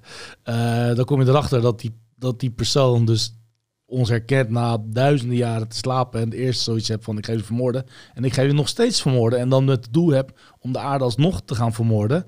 Ehm, en dat uiteindelijk een androïde versie van de mens naar hun planeet gaat om daar mensen weer te gaan vermoorden. Dus ja, weet je, ik, ik, die film viel mij gewoon persoonlijk tegen. Ik had veel meer verwacht. Mhm. En dat is natuurlijk een film. En in film kunnen hele mooie waarheden verpakt zitten. Net als in boeken en verhalen. We nemen dit gewoon eventjes door. En ehm, ik wil eh, graag nu wat naar feitelijke dingen. Ehm, die deze man, eh, Harald Koutsvella nogmaals. Ik ga deze man nog meer onderzoeken. Hij is niet makkelijk, deze man. Hij is schrijver en onderzoeker, een Duitser. En eh, weet je, als je hem voor het eerst ziet, heb je misschien bedenkingen bij. Weet je wel, van ja, wie is dat nou? Maar als je hem hoort praten en het die onderwerpen die wij behandelen, eh, weet hij gewoon nog, nog veel uitvoeriger te, hè, te bewoorden dan ik dat zelf doe. Misschien moet ik hem een keer benaderen voor een podcast. Hij is ja, ik, ik, ik vind het heel, heel boeiend wat die man te vertellen heeft. Nou, wat hij zegt, die man, ongeveer is het volgende. Dat die Black Hole echt bestaat. Eh, hij, hij kwam ermee in aanraking door, door, via een vriend van hem, liet hem een documentaire zien dat militaire Engelsen, dacht ik, ergens op zee, vlakbij Antarctica, is ook hier betrokken. ehm, experimenten deden er staan, militaire experimenten met dit materiaal. In dit geval was het de originele Black Goo van de aarde zelf. En die kan interacteren met mensen die gewoon blijkbaar spiritueel zijn, dicht bij hun hart zitten. Die kunnen connectie maken met bewustzijn, moeder aarde, via die Black Goo. Die verlichten, die, die verhel, dus die geeft een stimulans in plaats van dat die... eh, Als je de juiste connectie, een natuurlijke connectie, kan je ermee leggen. Want die argonten kopiëren vaak dingen die wij hebben bedacht. En zij hebben die artificiële versie, dat is die horrorversie. Maar er, er is dus, wat hij vertelt, gewoon een natuurlijke versie ervan. Die gewoon in principe kan interacteren. Maar omdat de militaire eh, eenheden, dit was eigenlijk al eh, rond het, na, na de Tweede Wereldoorlog al, is ook, nazi's zijn er ook bij betrokken weer geweest. Ehm, ging het fout, waardoor de helft van de crew ook doodging, zeg maar. Eh, een paar dagen later en noem maar op. Wat hij ook vertelde is dat de Duitsers die waren sowieso al bezig met Tibet en al die occulte, ja, hebben we al eerder over Indiana gehad. Jones acties. Indiana Jones-achtige dingen. eh Ark des Verbonds. eh, wat trouwens ook een, eh, door een, een van die Ark des Verbonds is door Engel Gab- Gabriel ook volgens mij gemaakt, waar je het net over had. Dat is een op apart onderwerp die we een keer kunnen behandelen. Goed, die Duitsers wisten hiervan. Die hebben kometen gevonden die, die de, buiten de aarde waren, die die Black Goo bevatten. En die gingen daar onderzoek op doen. Wat, wat eigenlijk eh, waardoor ze eigenlijk, wat zij zeggen, met demonen konden communiceren. Je zou het ook eh, programma's, eh, buitenaardse programma's kunnen noemen, buitenaardse wezens, hoe je het ook wil noemen. Die Black Goo, dat, wat zij vertelt, is een vloeibaar kristal. En wat is ziek hieraan? En dit heeft hij zelf gezien, zegt hij. Je zou het eens echt even moeten kijken. Ik ga voor de kijkers doorheen plakken ook. Hij was erbij. Hij is via via is die, in een ruimte geweest. Waar ze twee, hij noemde het eyes, eh, ogen. Black Goo Eyes noemde hij het. Hadden ze in twee aparte, laten we zeggen, aquaria gezet. Zonder, eh, in, in, ja, glasplaten, of hoe je het wil zeggen, dichte glasplaten, hadden ze ze naast elkaar gezet. Dat ze- wat je net zag, wat hij zag dan, is dat het gewoon eh, reageert. Ook echt reageert. Dus ze zagen elkaar ook, die twee stukken Black Goo. En ze wilden naar elkaar toe komen, zag je ook. Ze- hij zegt, ze gingen naar elkaar toe, maar omdat er glas tussen zat, kwamen ze er niet bij. Toen werden ze ook echt soort van boos. En begonnen ze te stampen, wilden ze uit die eh, aquarium eh, gaan om bij elkaar, eh, zeg maar, te komen. En hij zegt, er zijn gevallen dat dat ding gewoon niet in een te kleine pot wil zitten. Maak je de pot open, springt hij zo uit het raam. Dat soort hele vage taferelen. Eh, dit klinkt... Ja, ik, als echt ik het zie dan... En nou, kijk, dat liet hij volgens mij niet op video zien. Ehm, misschien is het wel iets daarvan terug te vinden. Maar het is onwijs bizar. En je zou dat gewoon eens even Maar moeten kijken. zijn het wezens die zijn vooraf geprogrammeerd of ze zelf een intelligentie hebben? Ze hebben een intelligentie. Ze hebben zelf een intelligentie. Dus Ja, gaan ze dan, maar is het dan een soort van, willen ze dan een soort van... Ze kunnen eh, slapen en wakker worden bijvoorbeeld. maar zijn, zijn het dan, is het soort een parasietachtig wezen of Juist, een juist. sim, sim, of een symbiose? Juist, want er zijn ook mensen die het linken aan eh, chemtrails, eh, waardoor mensen zeg maar eh, deze stof via eten toegediend krijgen en allerlei parasiet, Morgellons-achtige taferelen naar voren komen. En Morgellons, dat, is, ja, dat wordt dan genoemd onderhuidse parasieten, zeg maar. Maar de overheid, daar is in 2012 is daar een uitspraak over geweest dat er geen bewijs is dat het parasieten zijn, maar dat het komt van je kleding en dat dat onder je huid gaat zitten. Maar ik heb foto's gezien van mensen met hele onderzoeken erbij, waar je toch duidelijk eh, spinachtige wezen ziet. Of eh, ja, zoals eh, volgens mij heb ik hier ook wel een foto voor je. Zoals dit, zeg maar. Ja, dat is, dat is een naar, naar, dat zijn naar beestjes, ja. Snap je? Dat, die, die wil ik liever niet in mij. Dat lijkt op een bloedzuiger. Ja. Dus, hoe heet het? Ze kunnen slapen, wakker worden. Het heeft een soort bewustzijn. Maar als je het gaat onderzoeken, is het kunstmatig. En als je ervan uitgaat dat het duizenden jaren bestaat, dan moet het dus door een intelligent, intelligentie zijn ontworpen. En wat deze man ook zegt, is precies wat wij ook hier zeggen. Van, we hebben een virusinfectie gehad. Ja? Er- dit is gewoon een virus geweest die ons verre van onszelf in een eh, bewustzijnsval eh, heeft gezet. Onder andere, weet je. De- er zijn natuurlijk veel meer factoren die ons naar beneden hebben gebracht. Tot de situatie waar we nu in zitten. Dat we zoveel, zo weinig weten. Onze hele historie vergeten zijn. Dat komt onder andere, dit is een van de grootste mind control eh, tools, zeg maar. Die eh, Black Goo. Hij eh, vertelde ook bijvoorbeeld, eh, eh, kijk, als jij oorlog gaat voeren, je hebt hoge officieren, eh, die werden ook via Black Goo onder mind control gezet.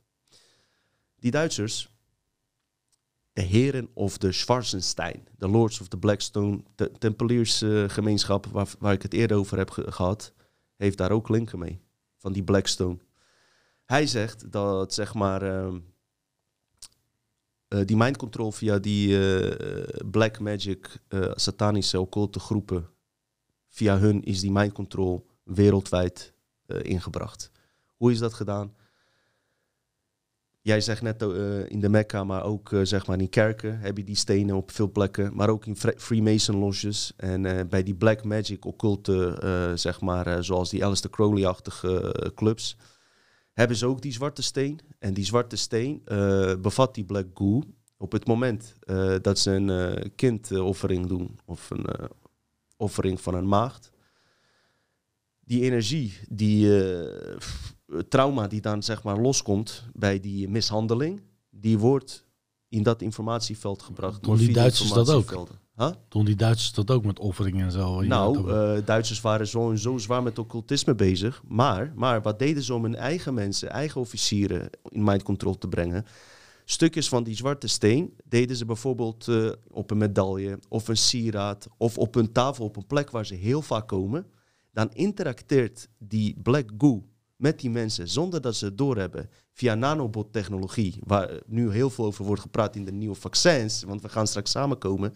Waardoor die mensen dus letterlijk eh, minder empa- empathisch werden. Dus als er iets ergs gebeurde met Joden bijvoorbeeld, of wat dan ook, dat ze sneller maar door lieten gaan. Ze werden agressiever, opvolgzamer en veel verder van hun eigen bewustzijn zelf af. En Trudy vertelde ook vorige keer toen ze er was, zei ze dat er ook zelfs als president toespraak houdt. Ik heb daar geen bewijs voor. Ik weet niet of, of ze onze president bedoelde of in het algemeen. Dat er altijd eh, van die stenen onder de microfoon zitten, zeg maar, die invloed hebben op de spreker en informatievelden daaromheen. Kijk, hier ja, is dit gaat wel heel diep. dit gaat heel diep. Ik heb hier ook geen bewijs voor. Dit is ook puur iets om het even over te hebben. En wie weet, weten andere mensen hier wat meer over. Maar ik kan je wel vertellen als ik eh boek ga schrijven, dat ik dit onderwerp zeker Ja, erin ga maar- knallen, maar goed onderzoeken Maar ook, dus weet je? Mensen kunnen die Black Goo wel programmeren. Dus voordat ze hem naar een officier geeft, geef je met een taak. Want dat beest is intelligent wezen, maar die beest moet, dat, dat, dat moet wel een, een stukje weten wat hij moet doen. Hij moet een opdracht krijgen wat hij bij die persoon moet doen. Dus als je hem niet kan programmeren, dan heb je, je kan hem wel naar iemand sturen. Nou, wat hij vertelde, die Harold, heel goed. Blijf vooral dit stellen, want de- waarschijnlijk mensen die kijken hebben die vragen. En die vragen had ik ook. Die Harold, die zegt eh, dat, zeg maar, dat dat dus via die eh, Illuminati ging, zeg maar. Dat zij, eh, er zijn groepen zoals Bon-beweging, dat zei hij niet, maar ik weet wel van eh, die beweging waar ook Kennedy's familie aan verbonden was, eh, dacht ik. Wacht even, dat zat wel daar in de buurt. Duitse groepen zijn dat en Schotse groepen. Kan het fout hebben die tijdens offeringen werkelijk waar in een interdimensionale hologramveld terechtkomen. Ja, waarbij dus direct contact is. Heeft David Tyke ook zelfs gezegd hoor. Heeft David Tyke ook onderzoek op gedaan. Waarbij die reptielen ook zelf verschijnen in die vergaderingen, zeg maar. In levende lijven. Er zijn voorbeelden, David noem- noemde het van een schoonmaakster die het zelf heeft gezien. Die volgens mij voor de Engelse koningin schoonmaakte. En eh, dat tegen David Tyke eh, eh, op een zeer gedetailleerde wijze uitlegde. En van andere mensen hoorde je die hetzelfde. Dus wat wil ik ermee zeggen? Die instructies kunnen door die wezens worden gegeven. En dat is wat die Harold zegt. In dit geval intelligentiegroepen, manipulatiegroepen van insectoïde ras zitten hierachter, zegt hij. En weet je wat ik wel bizar vind? Daar kom ik nu ineens op. Volgens mij staat er in de Koran dat Mohammed ook eh, gered werd door een eh, spin eh, van, van iets. Wat was ja, dat dan? eh, de profeet Mohammed die ging voor de vlucht natuurlijk, want hij werd, hij werd eerst heidens verklaard natuurlijk, want er Mhm. waren veel, je moet begrijpen in de, dat stukje woestijn door, door de grond dat daar vroeger heel veel verschillende eh, stammen waren en iedereen was eh, zwaar in de oorlog en eh, hij was ook in de minderheid en uiteindelijk moest hij zich dus gaan verstoppen en dat had hij een grot gevonden. En dus toen hun in die grot gingen, toen wilden ze verstoppen. En toen was er een spin, die hebben een hele spinnenweb gemaakt bij de ingang. En toen mensen hem wilden gaan zoeken, zagen ze dus van... hé, hey, hij kan niet hier binnen zijn, want zo'n grote spinnenweb kan niet in Mhm. één minuut gemaakt zijn. Ja. Zo'n verhaal, als ik me nog kan herinneren. Ik heb het als kind zijnde gehoord, maar dat is Dit, wat dit ik komt ineens in me op, want een vriend van mij vertelde dat ooit. Toen we vroeger spinnen gingen spuiten met de glazen wassen, doe ik trouwens ook, heb ik één keer gedaan, ik vond het zielig. Voor mensen spinnen spuiten, weet je, spinnenverwijdering. Toen vertelde hij van, nee man, ik ga dat niet doen, want in de Koran, weet je, zijn ze... En, ja. eh, ja, maar nee, eh, toen eh, heb ik er toch iets uit onthouden. Eigenlijk moet je geen één dier bestrijden, dat was heel lang geleden. Tien jaar geleden of zo. En ik had er echt een slecht gevoel bij. En ik heb het eh, niet gedaan. Elk dier niet hoor. Zelfs een vlieg nu niet. Dus, eh. Maar goed, eh, wat betreft dit waar we het over hebben dus. Wat is zijn conclusie? In, zijn en hij zegt er ook bij, luister, ik heb hier geen bewijs voor. Maar deze man is zich zo bewust. hij zegt, even kort gezegd, eh 16.000 jaar geleden, ze hebben die kometen onderzocht, die zijn ingeslagen. Al die kometen die ze gevonden hebben, hadden black goo op zich. Dat hebben ze nu onderzoek op gedaan. Dus het is niet Alle zo, kometen. al die kometen die 16.000 jaar hebben ingeslagen. Ik moet echt aan Venom denken nu, de film. En Ja. Spider-Man. En iedereen denkt dat die kometen gaat aarde naar de kloten, klopt en dit en dat. Maar eigenlijk was de functie volgens hem van die planeten, is die black goo die ze in zich droegen, die buitenaardse geprogrammeerde black goo, die eigenlijk voor mind control eh, bedoeld was om mensen steeds meer naar het artificiële te verbinden. En nu komen we terug in deze tijd. Dus in die tijd eh, hadden mensen een organische bewustzijn. Wat hebben zij gedaan? Via onder andere die Black Goo. Ik zeg het totaal in mijn eigen woorden. En misschien eh, zeg ik iets wat, eh, wat, wat wel een beetje in de buurt komt, maar fout. Weet je wat, wat Simon ook vertelde? Ze, ze, ze, eh, in, in die film. Ze, ze willen gewoon de aarde naar hun sfeer maken. Niet organische sfeer, maar hun kunstmatige matrix, eh piramide eh, structuur systeem. Eigenlijk een invasie is het gewoon geweest. Gewoon echt een invasie op de mensheid. Dus totaal anders van wat ons wordt beweerd bij Ancient Aliens. Ik vind ze geweldig, maar dit, dit, dit, is echt even een dieper level. Het gaat erom dat we juist door die Anunnaki zijn aangevallen en achteruit in ons bewustzijn zijn gegaan. En dat zegt Harold ook. En dat, dat vind ik wel interessant, want er zijn weinig mensen die eh, deze theorie aanhangen. Het is een hele interessante vent. Even terug op die Mekka komen. Wat zegt hij? Hij zegt ook, weet je, hey, we zijn allemaal mensen. Eh, weet je, eh, of eh, mensen die naar de kerk gaan, mensen die, die zich met deze onderwerpen bezighouden. We hebben heel veel gemeen. En dat moeten we onthouden. We zijn mensen, weet je. We moeten niet onder elkaar, wat hij zegt van, als iemand naar de moskee gaat, naar de kerk of niet gelovig is, we blijven alsnog mensen. Maar je, mag, je moet het hier ook wel over kunnen hebben, zeg maar. Zonder dat mensen boos worden, weet je. Ook misschien die kijken. Kon je Hij de middeleeuwen niet zeggen. Nee, wat hij heel mooi zei. Hij zegt, Koran is een prachtig boek. En mensen die dat lezen en, en dat uitvoeren zijn prachtige mensen. Maar zijn prachtige dingen. En dat is het ook. Maar hij zegt, juist die goedheid die ze uit de Koran halen. Ja, die goedheid die in dat boek zit. Die energie, die wordt afgetapt tijdens die Mekka-tochten. Want ze raken die steen aan. En dan, eh, daarmee wordt die energieveld afgetapt. Heel globaal gezegd. Maar gelukkig laat ik jullie straks een video zien. Uiteraard zit er een eh, linkomschrijving erbij, zodat je zelf kan uitzoeken. Deze man was lastig te vinden op internet. Ehm, op BitChute eh, staan er wat video's van hem. Joh, het heeft me echt nieuwe inspiratie gegeven. Ook, net wat ik zei, voor dat boek wat ik wil schrijven, om dit even goed uit te diepen. Dan hebben we echt wel interessante dingen. Maar ik ga verder, maar ga jij maar eerst nog. Ik ben nog niet klaar. Kijk, Ik ben er eh, bijna. eerst, eerst over, ik had eigenlijk dus eigenlijk alleen maar het onderwerp over de, de Kaba en over Mag- de Petra. Ja, ja. eh, oh, dan kan ik dit meteen eventjes afmaken ja, voordat we naar actuele zaken gaan. Ja. Als je die aflevering hebt gezien, eh, Avatar Project, DARPA-groepen dus, die met remote mind control mensen dus schizofreen kunnen maken. Via die quantumcomputers, dus kunnen inloggen in je brein. Wat natuurlijk gerelateerd is, eh, je holografische zelf, je, holografische tweeling die ze willen maken, dat gaat dus via die quantumcomputers. Maar waar loopt die eh, quantumcomputer op, zegt deze man? Op Black Goo via Black Goo vloeistof. Hij zegt zijn vier quantumcomputers. eh eentje in Vaticaan, eentje in Londen, eentje in Duitsland, ondergrondse faciliteit. Andere in Amerika ergens tussen New York en Washington. En hoor dit, dit is echt ziek. Hij zegt die quantumcomputers, die, omdat die Black Goo erin zit en die techniek die erin zit, die tapt jouw energie af, maar ook jouw dus ehm, creatievermogen. Daarom zeg, zeg ik ook altijd, en mensen die eh, dit, dit beseffen, doe je creatiekracht via je hart. Want dat gaat niet via die quantumcomputers. Ga jij uit je hoofd, eh, puur uit je hoofd alleen je manifestaties doen, kunnen ze uitkomen, maar staan nog steeds gecontroleerd door groepen. Via die quantumcomputers. En wat ze hebben gedaan, hij zegt, het woord nee bestaat eigenlijk niet op aarde. Heeft nooit bestaan. Het woord no. Quantumcomputer kan dat woord ook niet herkennen, zegt hij. Dus als wij met z'n allen roepen van no more war, verstaat die quantumcomputer alleen more war, waardoor wij meer oorlog creëren met onze creatiekracht en woordspelingsfouten. Wil je het nog dieper hebben? Ja, alleen al? die, alleen die quantumcomputers. Want de quantumcomputers die ik ken Ja. en die ik weet, die kunnen dat wel natuurlijk. Ja, Als ze interpreteren, maar dus die, dat soort quantum computers, ja. Nee, ik ben, hebben, ik ze bewust, hebben ze bewust gedaan. Dus eh, dit is echt eh, bizar. Toen vertelde hij zijn eigen ervaring. Toen hij die test zelf eh, heeft gezien met die negatieve black goo, had het ook invloed op hem.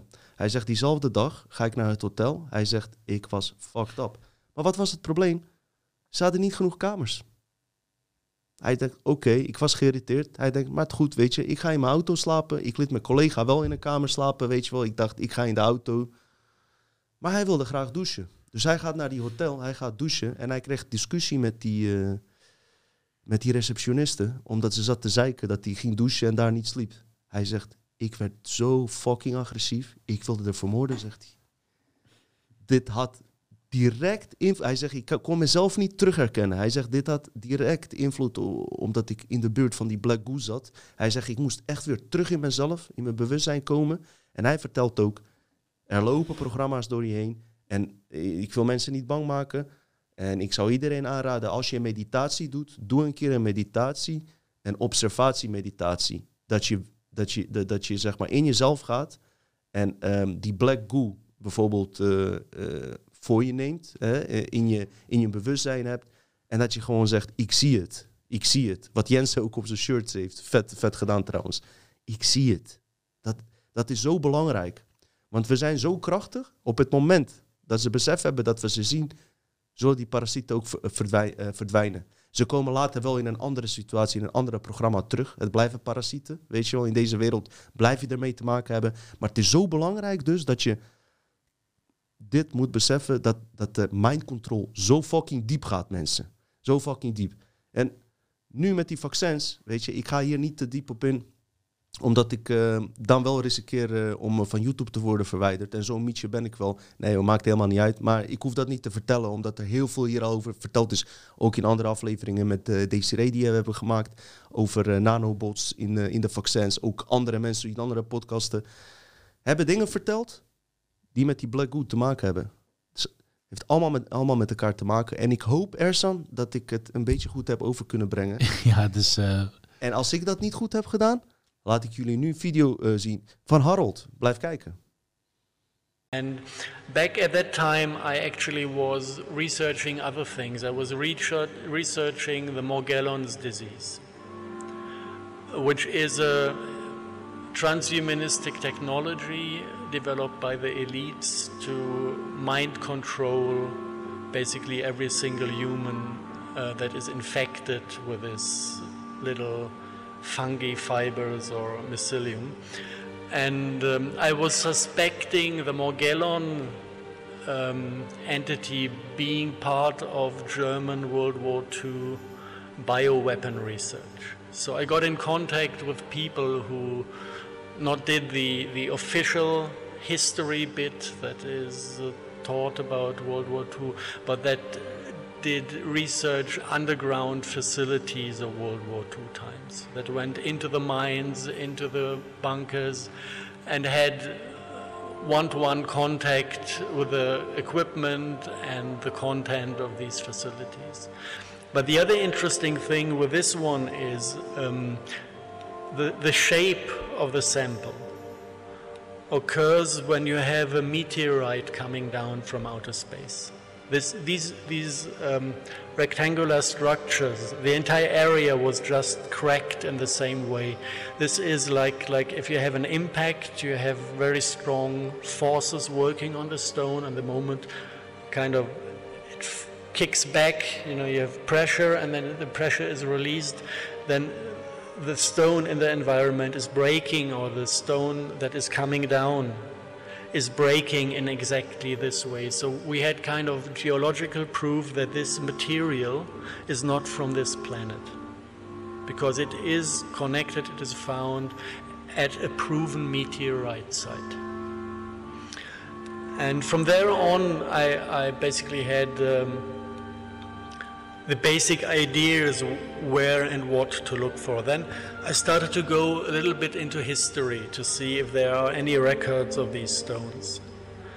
And um, what you actually find is a lot of um, sources mentioning these stones being worshipped by black magic cults. if you look into, into the stories told out of this area, basically you have uh, the, the people uh, worshipping these stones, going there once a year, um, sacrificing children in front of the big, big black stones, waiting for the demons to appear out of the stone, to come out of the stone to accept the blood and fire sacrifices. This is what is told um, in this about the black magic tradition. If you go further back, um, you find a piece of this stone being um, of immense importance in Mecca, in the holiest site of the Muslim community. And every pilgrim going there is meant to kiss this stone. And this is not a going against Muslim now because the Peter's Dome in Rome is supposed to have one of these black rocks right in the middle of the big building. So, as it looks like all religious cults you, you, you can think of, maybe with an exception of some, some Asian philosophies, they have this stone in the center of their cult and uh, especially the churches, of the old churches in Europe, they all have a black altar stone from this quality, and this is why you do not feel love in the church. This is why you have this cold, shivering feeling when you go inside that is supposed to kind of give you respect or fear of God more than feeling the love of God at that place. Um, th- there is one Hollywood film that very precisely shows what this is about. And this is the film uh, Final Fantasy. Has anyone seen it?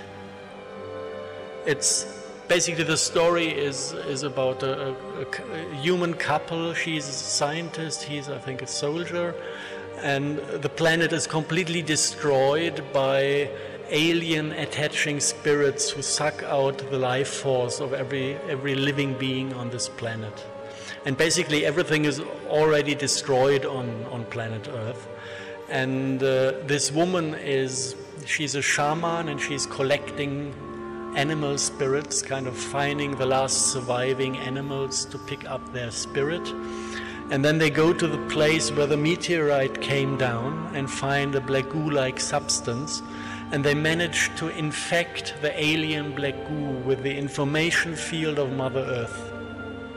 And then, kind of, Mother Earth manages to conquer the alien information field, healing the entire planet.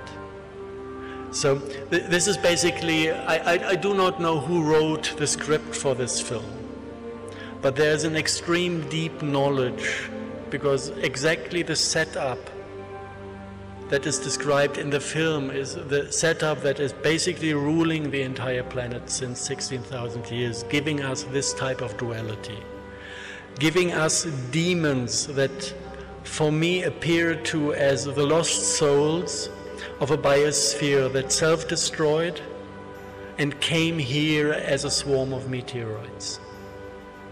So basically, the, this is the, the, the liquid brain of a different planet brought here by intention because the, the I, I don't believe that even if this planet exploded, we should have had like, like thousands of meteorites without black goo and maybe one with black goo. But what arrived here is only meteorites with black goo. So somebody brought this here by intention to by intention infect this planet with this alien consciousness.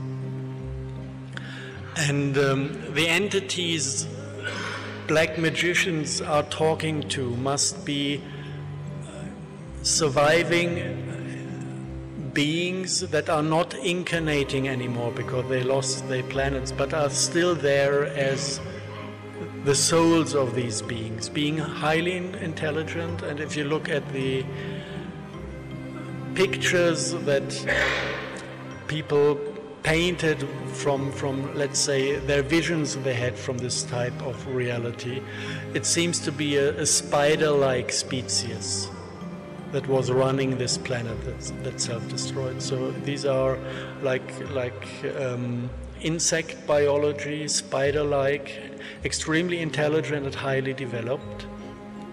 And these were, were called the archons in our culture. So ba- basically, these are, are beings that started by communicating with people that were willing to communicate. They started to, to create this black magic entanglement to humanity, and they offered us the possibility to control others. This was something that was actually not within the human nature. This, all, all these ideas of um, um, running a biosphere not based on love but based on different emotions. This is what they what they kind of introduced to this planet. So the first things that came from the black magic rituals what was blood and fire sacrifice. Killing ritually killing animals to gain this biophoton burst that is emitted when a being dies in pain to, on one hand, feed the demons. This is what they needed to survive as beings. That they didn't have a biology of their own, so they needed to feed on life force in a certain way. And on the other hand, some of the energy extracted by these rituals is also used to pay the people sacrificing. Because they, they want to have worldly power. So if you, if you want to have worldly power and gain profit, you need ways and means to control other people. And this painful emission of life force when you kill somebody can, if you know the game of black magic, can be used to force other people to, to do things they do not want to force because facing these energies is extremely painful. And this has evolved and developed on our planet. And they switched from, let's say, the biophoton burst from killing animal and humans. Um, it was changed to a system that is running today on torture energy. We are keeping billions of animals in concentration camp like conditions on farms, making them suffer their entire life, killing them in cruel to cruelest ways, and then we eat them. Although this is not within our nature, normally we have long lower intestines, we're, we're supposed to be vegetarians, maybe with a possibility to digest a little meat before we starve as a security thing. But normally we should not scoff meat from morning till evening. So this is actually all coming out of these black magic traditions being fire and blood sacrifice. So this is actually all coming out of these black magic traditions being fire and blood sacrifice to produce torture energies that are utilized by the black magic community to run and rule this planet. So this is kind of the the way that this little incident 16,000 years ago took over our culture, took over our way of living. And actually, everything we, we do today is part of this agenda. This is all about control. Control is giving birth to scarcity. Because if I want to control things, I grab them and do not leave them for others. So the others do not have access anymore. So this is possessing things, owning things, this is money. The moment I have money, I need a political system to, to administer all the things. So, so basically, every, every quality that we perceive as being normal, because we were born in this, actually is part of this black magic cult. If, you, if we go beyond this, we, uh, before this, we, we come to, to a paradise state that is living in abundance, that we all sh- just share free out of love with each other. Nature is giving us so much, we could all live in abundance without any problems, but we, we are infected by these energies, we are following their ways of control. So what we basically do is is we connect ourselves to not to love but to torture energy by eating what we eat. This is how this is introduced into our system. And then we let ourselves being guided and ruled by torture energy, being in resonance with this. And this is what we call politics, and this is why politics want to go to World War III, because this is blood sacrifice. This is how they work, and this is how they maintain their system. And power is part of this system. We cannot solve a problem by replacing one governor by another one, because the concept of governing is black. We cannot replace a currency by a better currency because the concept of money is black. So th- this is kind of once you, you, you start to, to understand the, the ways that were introduced by this agenda, you start to realize that we are completely infected. It's like normally we, we think we are humans, but suddenly we realize no, we are just we are just one big piece of cancer that is running around with the things we do and the things we live, realizing that this is not human, what became normal. Zo Ersan, eh het is uh, diep shit, hè? Ja, het is echt diepe shit, ja. Dus heb ik ook, eh, ligt hier ook eh, soms Black Goo of bij mijn auto of zo. Want iedere keer als we een eh, leuk podcast gaan maken, dan eh, krijg ik soms een Wat blackout. is er deze onderwerp. gebeurd dan? joh? Weet ik veel, al mijn servers gingen kapot, eh, mijn modem die ging kapot, alles moet ik resetten, al mijn instellingen, alles gewoon allemaal verrot. En dan komt het door het onderwerp. Soms heb je wel eens onderwerpen waarvan je denkt van moet ik het wel, moet ik het niet. Eh, is het wel interessant genoeg of niet? Eh, en ja, eh, maar ik heb vandaag echt zo, ik, ik krijg ook in één keer echt spontaan hoofdpijn. Mijn ogen zijn onwijs dik, merk ik. Ik was eigenlijk lekker bezig, ik was echt heel veel afgevallen, maar ik ben zo dubbel twee keer zo teruggekomen. Maar hopelijk, ik ga binnenkort wel sporten, hopelijk gaat het wel weer af.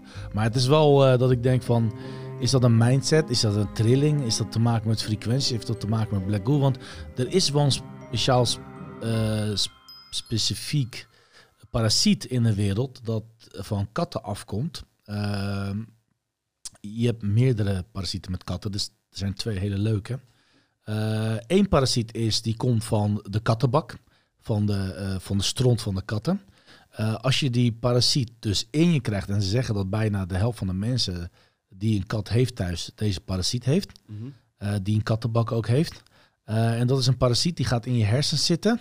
En die zorgt ervoor dat jij bijvoorbeeld onaangename ruimtes niet meer onaangenaam vindt. Dus het, waar kattenstront is, waar viezigheid is, Oh. vind je niet meer stront. En dat is een soort van eh defense eh, van die katten zelf. Dat als die katten gewoon lopen te schijten en vies zijn, dat je dat niet meer zoveel interesseert. Herkenbaar. En, Sommige eh, mensen hebben inderdaad eh, dat ik denk van, joh, ruik je het niet? Of zou je het niet eens een keer opruimen? Met mijn werk natuurlijk kom ik bij veel mensen. Ja, en dat, dat, dat, kan worden aangestuurd door een parasiet. Mhm. En nog een hele leuke parasiet is dat eh, er is ook een parasiet die zich vermenigvuldigt door katten.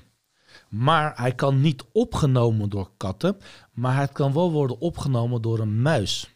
Dus wat doet hij dan? Hij zoekt een gastheer en dat is een muis. En die muis, die laat hij dus eh, laten denken dat hij naar die kat moet om opgegeten te worden. Zo. Dus die kat, die gaat, die muis, die gaat letterlijk zijn dood tegemoet naar die kat. En die kat denkt van, hé, hey, lekker, ik heb het zelf meegemaakt. Ik heb een muis gehad waarvan, en die kat voor mij is super lui. Ik heb echt een hele leuke kat. Die super lui, die hoeft niks met die kat. En soms eet hij wel eens eentje op, maar deze komt heel wel terug. En die kat, heeft waarschijnlijk, die, die muis heeft waarschijnlijk een parasiet eh, die hem instrueert om naar een kat toe te gaan opgegeten worden. Want zodra die wordt opgegeten, gaat hij zich vermenigvuldigen door het darmstelsel van een kat. En dan scheidt de kat dat weer uit. En dan heeft, want eh, elke wezen, elke parasiet, elke virus heeft maar één doel en dat is vermenigvuldigen. En dat is, Mhm. dat is wij mensen ook, wij hebben ook maar een doel. Ja. Voornamelijk bijna allemaal, dat is vermenigvuldigen, nabestaanden maken. Dat is de natuur. Mhm. Eh, hele hoge intelligente mensen die denken waarschijnlijk, fuck jullie, ik doe het niet aan mij, kapper Nee. mee. Ehm, maar wij willen wel nabestaan, nagelatenheid. Ja. En dat, dat kan hebben. Maar die, die, die parasiet, Ja, ja. die gaat dus eh, die muis aansturen om opgegeten te Maar worden. besef jij nou eigenlijk, dat- wat je net vertelt, dat jij eigenlijk eh, het hele verhaal wat ik wilde vertelde, eh, vertellen, eigenlijk in een paar zinnen hebt verwoord. En eigenlijk de situatie van de mensheid nu gewoon op die hele mooie, makkelijke manier hebt uitgelegd. Die, ehm, parasiet heeft dus invloed op een, een muis. Zonder dat hij het doorheeft, eh, maakt hij zichzelf kapot. En wat als zo'n parasiet al in ons zit en dat wij zelf ook ze- zelfdestructief Ja. eh, te werk gaan? Ja, eh, ja en het, heet toxoplasma, heet het, eh, heet het parasiet. Kunnen we Ehm, misschien ook even, even doorheen. Ja, dus dat is wel leuk. Dus hier is een muis, die gaat door, bla bla bla. ja. En dan de shit. ik weet niet of het deze is of die van de ongelaten, maar... En het toxoplasma kan ook wat bij mensen doen. En ehm, je ziet dus ook die, die, die, die, eh, die muis of die rat, die gaat dus letterlijk naar een kat toe van... eh, vriend, eet me op, eet me op. ja. Dus zijn net natuurlijke instinct om weg te rennen, om weg te duiken. Dus eh, ook een soort van eh mind control op Ja, de kijk, zelf, en dan, dan gaat mijn aslandje, nee, dat is niet aslan, bizar, maar bizar, die gaat hem opeten. Hey, het is een hele nieuwe weg in ieder geval, wat mij betreft, een, een zijweg die zo goed pas- past bij die andere dingen. Maar wat ik er dus heel duidelijk bij wil zeggen, en eh, straks eh, misschien ook naar aanleiding van één voorbeeld geven, is gewoon dat je dit dus eh, door het te beseffen eigenlijk kan bestrijden. En de baas daarover kan zijn, herkennen en je bewustzijn erin laten. Dat is de reden waarom ik het vertel. Want hier, mag, hier praten gewoon te weinig mensen over, vind ik. En ik vind dit, dat dit, dit soort onderwerpen echt wel meer eh, aan het licht kunnen worden gebracht. Erzan, je had wat actuele dingen. Wat wilde je nog verder bespreken? Dank voor je Ehm, tijd. Dank ja, voor het ik, luisteren. ik Erzan. wilde, dankjewel, dankjewel. Ik, ik vond het een heel leuk eh, onderwerp. Ik vond het heel geïnteresseerd, eh, heel erg interessant bedoel ik. Ehm, fascinerend ook, ook wel leuk met dat je film van de Red, Ridley Scott doorverwees. Ehm, ehm, wat, wat ik eigenlijk wilde, is weer een persoonlijk ding. Ik heb vorige week wat, eh, vorige week wat persoonlijks eh, doorgegeven over die eh, corona shit. Daar ga ik wel een beetje een stukje op in ook. eh. Ehm, maar ik wil het ook hebben over rechterlijk macht. En voornamelijk ook vanuit mijn eigen situatie en wat ik heb gezien. Zeg maar. Ehm, ook, ik wilde er vorige week al op inhaken, maar de rechterlijke macht in Nederland heeft een beetje het afstand verloren met de mensheid. Je kan daar beter tegenwoordig robots neerzetten die een, een, een op, op basis van een ehm, op basis van een formule, van een rekenformule, zelf een straf berekent en dan geeft. Want ook in mijn geval, ook met, eh, met, eh, met ehm, eh, ja, niet kinderbescherming, maar hoe heet dat? Hoe heet die, eh, die bendes ook met jeugdzorg en zo. Mhm. Shit gehad met de scheiding en dat soort dingen en zo. Mhm.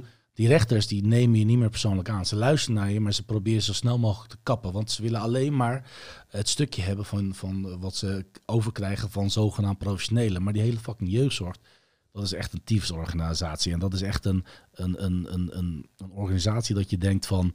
Um, 1 op de 10 heeft daar maar goed hart. En de rest, de rest die, die, die werkt daar gewoon eh, voor zijn loontje. En meestal zijn externe en die proberen zich zo lang mogelijk te hebben. Ze proberen ook een, een, een persoon zo lang mogelijk te houden. Want dat is alleen maar geld. Ze zien het meer als een geldbron. Um, en zo'n rechter, ook bij mijn situatie... Ik zeg gewoon, luister, de, de jeugdzorg in mijn geval gesmeekt om geen aangifte, dat ik geen, geen aanklacht bij hen ging doen. En dat ik de zaak moest met rust laten en dat ik uiteindelijk had wat ik wilde en, en dat het zo goed was. Want ik had gewoon bewijs van de jeugdzorg dat ze niet goed bezig waren, dat ze fout bezig waren, dat ze op zaken ingingen wat niet mocht. Dat ze In te veel met mee, in, in geval met kinderen, situatie en dergelijke. En heb ik gewoon zwart op wit. Ik heb alle gesprekken opgenomen. Hey, je, Ja. moet, je moet geen shit met mij doen, weet je wel. Ik, ik pak je echt aan Zeker. eh jeugdzorg niet, instantie of niet, of wat dan ook.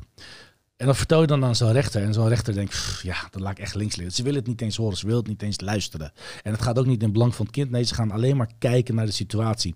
Maar als je kijkt bijvoorbeeld naar eh, de, de, de, de, met de zogenaamde belastingfraude met de kinderzorg en zo. Dat mensen in de naam van de koning een dwambevel krijgen om soms 40, 50.000 euro eh, eh, terug te betalen.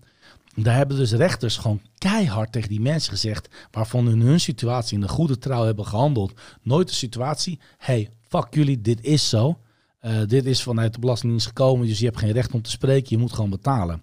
Waar is de rechterlijke macht echt naartoe gaan? Bijvoorbeeld luisteren naar corona, naar onze situaties, doen ze ook niet meer.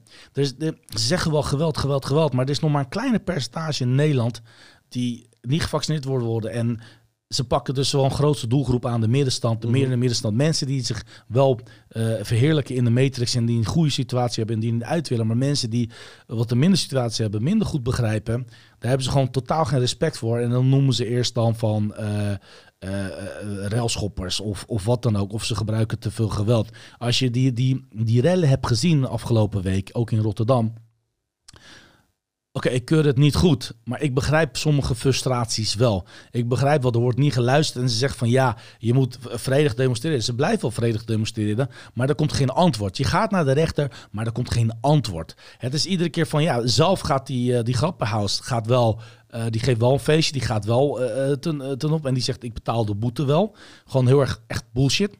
Uh, en aan de andere kant hebben we dus een grote leugenaar uh, die daar zit, Rutte, die echt gewoon keer op keer heeft gelogen, ook in de Kamer heeft gelogen en daar blijft en iedere keer mee wegkomt.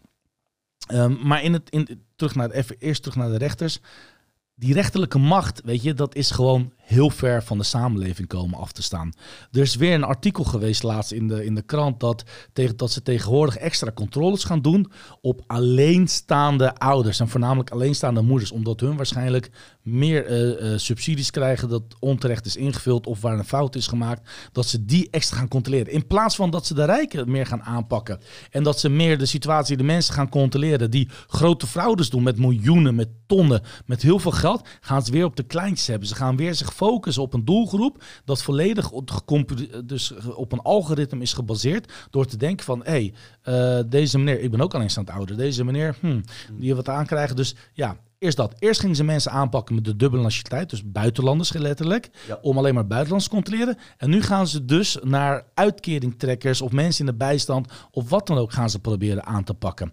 Het, het is verschrikkelijk. Alleen in laatst in de jeugdzorg, door de jeugdzorg en door deze, door deze shit, zijn er meer bijna 1200 kinderen uit huis geplaatst. 1200 kinderen uit huis geplaatst. Voor een situatie wat ze zelf hebben gecreëerd. Weet je, waar gaat dit land naartoe? Echt, ook, ook als er een rechter is, weet je wel. Er zijn vast nog wel goede rechters, maar is dit echt? Kunnen jullie niet luisteren naar de mensen? Kunnen jullie een mens niet meer geloven? Is, is de afstand echt te groot? Ik heb het dan niet over strafrecht, hè? maar ik heb het echt over uh, uh, dit soort rechten. Uh, waar de fuck gaat, ja. gaat, gaat, gaat het land naartoe, weet je wel? Ja, maar ja, dus, weet je, het is... Uh er zijn mensen met, uh, ja, die protocols volgen. En uh, ik heb vandaag uh, wel een heel positief gesprek gehad bij mij op school. Omdat ik met die instelling erin ging. Weet je, ik had een gesprek ook met die kleine van mij. Ik ga er snel doorheen hoor, want ik hou niet van te veel eigen weet je, bullshit. Ik vind het wel interessant wat jij zei, want dat is veel boeiender. In ieder geval zaten we weer met, met z'n vijf en zes over die kleine van hè, voor toekomst bespreken. Wat gaat hij doen en, en hoe gaat het allemaal en zo. Toen ben ik echt gewoon met mijn, hoe moet ik dat zeggen? Positieve kracht, maar wel kracht met de autoriteit daarheen gegaan. Heb ik toch nog even een uh, speech gehouden van 20 minuten. Mijn vriendin zat erbij. Oh nee, uh, hij gaat echt over Rutte en Hugo de Jonge beginnen. Met Niet op school doen, nee, dat heeft geen nee, zin. Nee, maar luister. Uh, uiteindelijk waren we allemaal blij, tenminste ik wel. En ik heb gewoon tegen ze gezegd, ik, ik zeg tegen jullie wat ik voel en wat ik van dit systeem vind. En nou, ik heb in andere afleveringen gezegd van wat er van een kind allemaal van vier jaar verwacht moet worden neem ik niet zo serieus. Maar tegelijkertijd wil ik wel dat hij goed uh, meedraait met anderen en jullie allemaal wel respecteert. Maar ik, ik ga het niet serieus nemen, het feit dat hij niet luistert en zo. En toen zei ik ook inderdaad van, uh, uh, meneer Hugo en Rutte luisteren zelf niet als iemand anders praat. En dan verwacht je wel dat de kind van vier dat doet en dat we het hierover moeten hebben. Ik heb het nu echt gezegd, ook gisteren. ik gezegd weer. En, ehm, en weet je, ze keken me aan van, ik begrijp je. Respectvol keken ze me aan. Maar ik was ook respectvol naar hun toe. Ook al zei ik een paar dingen die ze niet leuk vonden. Ik zeg, kijk, we moeten hier anderhalf meter hier zitten. Eh, omdat de opdracht is gegeven. Ik zeg, die opdracht is niet voor mij bedoeld. Die opdracht, in die wereld leef ik niet. Weet je? Maar wel dan in een... In je kracht staan, weet je. Zonder dat er uh, spanning, uh, spanningsveld uitkomt. En Volgens mij hadden zij ook een goed gevoel. Misschien één juffrouw niet wat, wat minder. Maar ik heb aan het eind gezegd: ik vind het belangrijk dat we niet allemaal tegen elkaar lopen te acteren. We zijn mensen, laten we als mensen onderling praten. Dat, Ja, dat, dat, ja, dat ja. gaat een beetje gelijk wat je met een rechter niet 1, 2, 3 kan eh, zeggen, zeg maar, maar met hun wel. In plaats van al die protocols die we allemaal moeten volgen. Jij volgt die protocol. Van wie moet het? Ken je die mensen? Ik ken jou. Ken jij diegene die uiteindelijk die, die regel heeft gemaakt dat dit en dat eh, opgevolgd moest worden? Een kind van vier, een heel traject waar die aan moet voldoen. Dus eh, uiteindelijk is het allemaal goed. Ik wil alleen zeggen dat je, dat je de situaties kan draaien. Ik wil nog een ander voorbeeld geven waar misschien mensen iets aan hebben. Als je nu zonder mondkapje een eh, winkel ingaat, ehm, moet je natuurlijk wel weten hoe jij die winkel ingaat zonder mondkapje. Je moet met je bewustzijn voorbereid zijn voor eventuele discussies. Hoe ga je daarop reageren? Ga je mondka- eh, eh, binnen zonder mondkap? Een irritant figuur, wat ik eh, meemaakte met, de eerste lockdown, begon zeer irritant te doen. In, ik, ik, ik, reageerde heel fout. Ik reageerde draconisch. Dat is precies wat die machten willen, dat we zo gaan reageren. Of hoe ik nu erin ga, bijvoorbeeld om jullie een voorbeeld te geven. drie dagen geleden, ik ga een winkel in, ik ga mij eruit niet opdoen. Maar ik denk bij mezelf van, als ik erin ga, ga ik hem ook niet met zo'n gevoel in mijn maag opdoen van, kijk, ze kijken naar mij, ik heb hem niet op, zij wel. Je voelt die energie toch? Eh, mensen Mhm. durven nu niks meer te zeggen ook, maar je voelt die energie. Ik dacht, we, eh, waren net die eh, aflevering aan het voorbereiden, of hadden we gemaakt, en jij zei, wij zijn legendes. Ja. En ik dacht, ik ga deze winkel vandaag in met deze energie. Ik ben een legende. Als iemand mij aanspreekt over dat ik een manier op heb, of wat dan ook, zal ik op een eh, natuurlijke, eh, originele, menselijke manier reageren en zeggen van, weet je wel wie ik ben? Je praat tegen een legende. Dat was mijn insteek als iemand er iets eh, bij zou zijn, zonder enige hoogmoed of wat dan ook. Want die persoon die het zelf zegt is ook een legende, alleen dat weet hij zelf nog niet, weet je? Dus ik dacht, ik ga met die insteek erin, met die power, maar zonder arrogantie of wat dan ook. Als iemand dat zegt, kijk ik hem recht in zijn ogen aan en zeg, weet je wel tegen wie jij het hebt? Voor mij zijn deze dingen, deze regels, niet van toepassing. Dit is niet mijn wereld. En ik hoop dat je hier misschien iets aan hebt gehad. Je kan je eigen draai hier aan geven. Maar probeer dus niet ehm, in situaties te komen waardoor die black goo, die argonten, die programma's die te pakken krijgen, waardoor je hele zware discussies hebt. En ik wil er nog één keer, nog één keer even dit zeggen. Ga geen ehm, voorspellingen maken in je eigen film. Dus als er iets wordt aangekondigd. eh, Ik was laatst glazen aan het wassen, Kapel en de IJssel. Misschien kijkt die vrouw wel, ik weet het niet. Ze was eh, heel bezorgd. Ze loopt met haar moeder en klein kind. En ze hoorde weer nieuws van, eh, van de hypnoseshow. En ehm, van hè, de, hoe noem je dat? Die presentatie die ze geven, persconferentie. Dus die vrouw, ik hoorde dat gewoon. Ik wilde bijna tegen haar zeggen. Die zat tegen de eigen moeder al de hele toekomst in te vullen. Nou kan ik niet meer zwemmen. En eh, hoe gaat dit? En hoe gaat zus? Hoe gaat zo? Doe dat dus niet. Want dan ben je je eigen kwantumfysica, dus je eigen creatiekracht, tappen ze dus zo van je af. Dat is de grootste truc. Doordat jij dingen gaat invullen van datgene wat zij gezegd hebben. Dus in dat oorzaak en gevolg komen. Dat moet je helemaal weglaten. Ik denk dat dat heel erg belangrijk is. Dat is wat ik kwijt eh, wilde. Ik ben fucking blij, mensen. Ik zit lekker in mijn vel. Heerlijk. Heerlijk. Ja. Heerlijk. Ja, maar je- even het gelijk. Je had het net over eh, Rutte en Hugo. En je, kan wel zeggen, we wonen niet in een banaanrepubliek. Maar wat fuck gebeurt er? Op het laatst dat er een motie wordt ingediend van... hey, onze, onze verpleegkundigen en, en zusters en, en broeders verdienen een, eh, een opslag. Want ze doen echt fantastisch werk. Wat doet de fucking coalitie? Die rent de Tweede Kamer uit. Dit is letterlijk op beeld. Ze rennen Serieus? uit, want ze waren in de minderheid. Ze rennen expres uit, want als, het niet, als er een bepaalde eh, minderheid is in de Kamer, mag er niet gestemd worden, wordt de motie niet aangenomen. Weet je, kan je jezelf dan echt als parlementariër nog in de ogen aankijken? Ja, ik heb het tegen jullie. Kijk jezelf de fucking in de spiegel. En ja, je zegt net, trek het niet aan, maar kijk jezelf aan en denk dan van, hé, hey, als het over Rusland gaat, ja, dan worden er op NOS allemaal filmpjes neergezet dat dit in Rusland gebeurt en dat ze allemaal op knopjes drukken. In dit geval gebeurt gewoon hier in de Tweede Kamer. Gebeurde gewoon fucking hier dichtbij in Den Haag en jullie rennen allemaal weg. Weet je, wees er maar fucking trots op. Wees er echt maar trots op. Als je daarmee kan leven, als je kan leven dat je Tweede Kamerlid bent en kan liegen, weet je, doe lekker je best. Ik weet dat jullie vanaf nu wel echt eh, mij op de trigger hebben, op de ogen hebben, maar ik, ik hou ermee op, vooral met die 3G, dat jullie met bullshit komen dat mensen die ongevaccineerd zijn extra willen laten controleren of thuis willen houden, alleen maar omdat jullie denken dat de vaccinatiegraad gaat meer helpen, terwijl er echt gewoon volledig eh, nergens op gebaseerd is.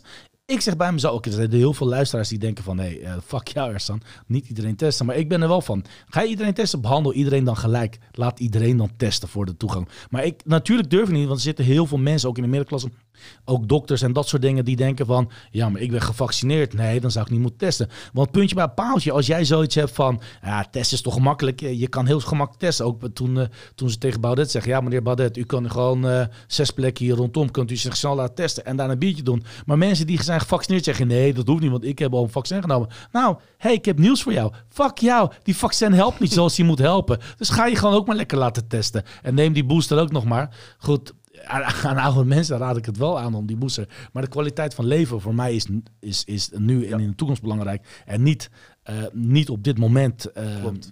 Maar ik je- kijk verder in de ook toekomst. wij moeten het, ja precies, jij zegt je kijkt verder in de toekomst, moeten we doen. Maar ook niet te ver in de toekomst kijken. Laten we het nu, weet je. We moeten Ja, ja, nu. precies, precies. Maar ik wil wel langer leven dan, eh, dan dat ik die mRNA-techniek in, in mijn lichaam krijg eigenlijk.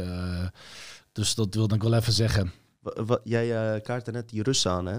Eh, ook, ook iets interessants. Anderhalf jaar geleden zit ik in de auto, luister ik naar eh, NOS-journaal. Eh, er was iets met Russen. Wat, wat, wat de overheid of NOS zei, is dat Ru- Russen een complot tegen Nederland hadden. Want dan bestaan complotten wel ineens. Hè? Russen hadden iemand vergiftigd hier. Russen zaten erachter. En ik zit zo te luisteren. Ik dacht, het lijkt, het lijkt godverdomme wel een complotverhaal. Eh, Russische geheime agenten, ik weet de, de details even niet, Ja, de- kwamen naar Nederland, vergiftigde iemand. Heb je ooit wel eens gehoord, al- als bijvoorbeeld eh, ik iets zeg of eh, iemand in een andere podcast, Nederlandse geheime dienst is in Irak geweest, heeft die en die vergiftigd. Gewoon weer zo'n complotdenker. Maar als een Rus iemand vergiftigt in Nederland, is het NOS-nieuws, is er niks Ja, aan de hand. dat- Dat, vind ik ook. Ik, ik irriteer me daar op een organische manier aan. Ja, ik, ik, heerlijk. ik moest me wel heerlijk. even lachen, want er waren, er zijn wel twee Russen naar Nederland gekomen. En die hebben zich ook de eerste dag klem gezopen en de volgende dag aan het werk gaan. En die gingen dus met speciale apparatuur dat ze hadden vergaard, eh, ambassades afluisteren. Eh, dus dat vond ik wel leuk. En de AIVD die legde dat helemaal keurig uit, Ja. hoe dat is gaan. Kijk, dat, dat, dat vind ik wel weer leuk. Als, dat is een soort NCIS, maar dan in het echt, weet je wel.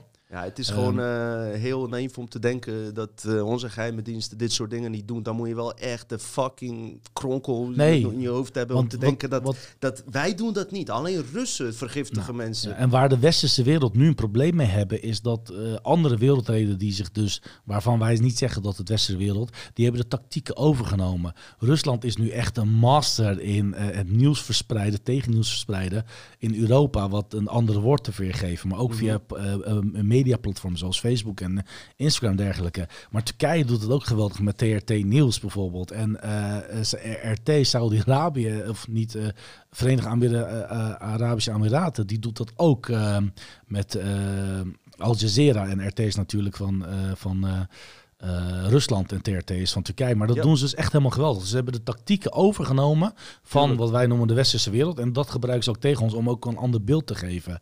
En ehm, daar balen ze onwijs van. Want ze, ze hebben daar ook de schuld gegeven dat Trump is gekozen door met de hulp van Rusland. is Doordat niet bewezen en het blijkt ehm, allemaal bullshit te zijn. Nee, maar dat kunnen ze wel heel goed zeggen natuurlijk. Ja. hey, wat mij betreft hebben we een strakke aflevering gehad. Heb je nog iets belangrijks toe te voegen? Of, eh, Wat vond je eigenlijk van die rellen in Oh Rotterdam? ja, goed dat je dat aankaart. Eh, mijn vraag daarover is, eh, weet je, het is verschrikkelijk wat ik daar zag. Ik ga geen conclusies trekken. Ik heb geen andere podcast. Hè. Ik heb een paar gezien. Niemand die het heel erg veel over had. Ik moet nog. Ik heb laatst tijd iets minder andere podcasten gekeken. Moet ik wel even doen. Dus ik weet niet of ik in herhaling val. Maar wat mij opviel eh, was ellende. Je zou kunnen zeggen, er zijn zoveel beelden. Ik zag iemand neergeschoten worden. Eh, mijn vader belt uit Bosnië. Wat is er aan de hand in Nederland? Want het gaat door, door heel fucking eh, voormalig Joegoslavië gaat het nieuws. Iemand is neergeknald en alles. Is die nou door een politieagent neergeknald, die persoon? En is die overleden? Nee, hij is niet overleden. Eh, Oké. er zijn complotten dat mensen zijn overleden en niet wordt verteld. Maar ik ga wel vanuit dat er echt niemand is overleden. Maar dus is iemand wel neergeschoten. En ook in ME-busjes afgevoerd. Want ze zeggen van, hé hey, kut, je bent aan het rellen. Ja, want dezelfde agenten die jij aan het eh, bekogelen bent, die kunnen je niet helpen. Dezelfde agenten die het niet kunnen doen. Maar ik, heb bij, ik denk dan bij mezelf van, ja, maar dezelfde eh agenten die niet eh, bekwaam was om agent te zijn heeft jou neergeschoten. Dit is gewoon puur gericht op, op een burger en neergeschoten. Dan heb jij mij bij mij als agent, ben je gewoon bang geweest. Dan ben je gewoon heel erg eh, gewoon treurig bang geweest. Er is geen waarschijnlijk, ik denk bij mezelf, ik kan niet beoordelen, maar geen groot levensgevaar denk ik bij mezelf. Want de afstand was heel groot. Als jij van die afstand nog iemand gaat neerknallen, ben je of bang of je bent zwaar pissed. Ja. En in alle twee de gevallen ben je gewoon niet geschikt. Ja, Dat is mijn mening. En ja, als jij met als agent iemand eh, een flinke knuppel geeft omdat hij op je, op je afkomt, zegt hij, man, respect, dat is je werk, doe lekker je ding, weet je wel. Ik, eh, eh, mijn conclusie hieruit is, is dat, dat ik alle mogelijkheden openlaat. Ik weet uit het verleden bij Black, Lives Matters rellen, bij alle andere type rellen, waarvan ook bewezen is in Amerika, dat er ook gevallen waren dat... eh, kijk, Romeo's komen natuurlijk niet hier vandaan. Hè? Eh, dat, is, dat is uit Amerika overgewaaid. Dus eh, groepen agenten die eigenlijk zelf de grootste relschopper zijn. Wil ik zeggen dat dat hier gebeurd is? Nee, maar ik sluit niks uit. Maar wat ik wel wil zeggen, is dat ik heel mooi gevoel heb over deze aflevering. Ik voel me echt relaxed.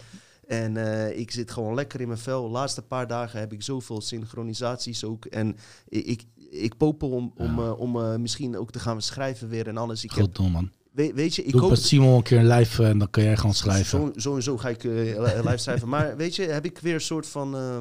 eh, aan de ene kant denk ik van een, eh, weer een toekomstbeeld wat ik wil gaan doen. Maar aan de andere kant denk ik van ja, het kan ook weer zo'n loop zijn, weet je wel. Dat ik me alleen dan daarmee bezig zijn met schrijven dan het moment nu zelf ook. Dus het is een beetje dat balans vinden. In ieder geval, laatste tijd heb ik veel synchronisaties. Dus bijvoorbeeld heb ik het eh, net over vegetarisch eten. Wordt er in, in de rap eh, die ik luister, wordt daar iets over gezegd. En een paar minuten later zie je nog een reclame over eh, vegetarisch eten. en Ja, die heb het gehoord van de, de nummer. Maar Die dus- heb ik nu dus de laatste vijf, zes dagen heb ik zo gigantisch veel. Dus het lijkt wel of ik eh, weer contact krijg met het universum. Maar niet met het licht. Dat wil ik ook nog even zeggen. hey, mensen beginnen nu in- inderdaad wat meer spiritualiteit op te gaan.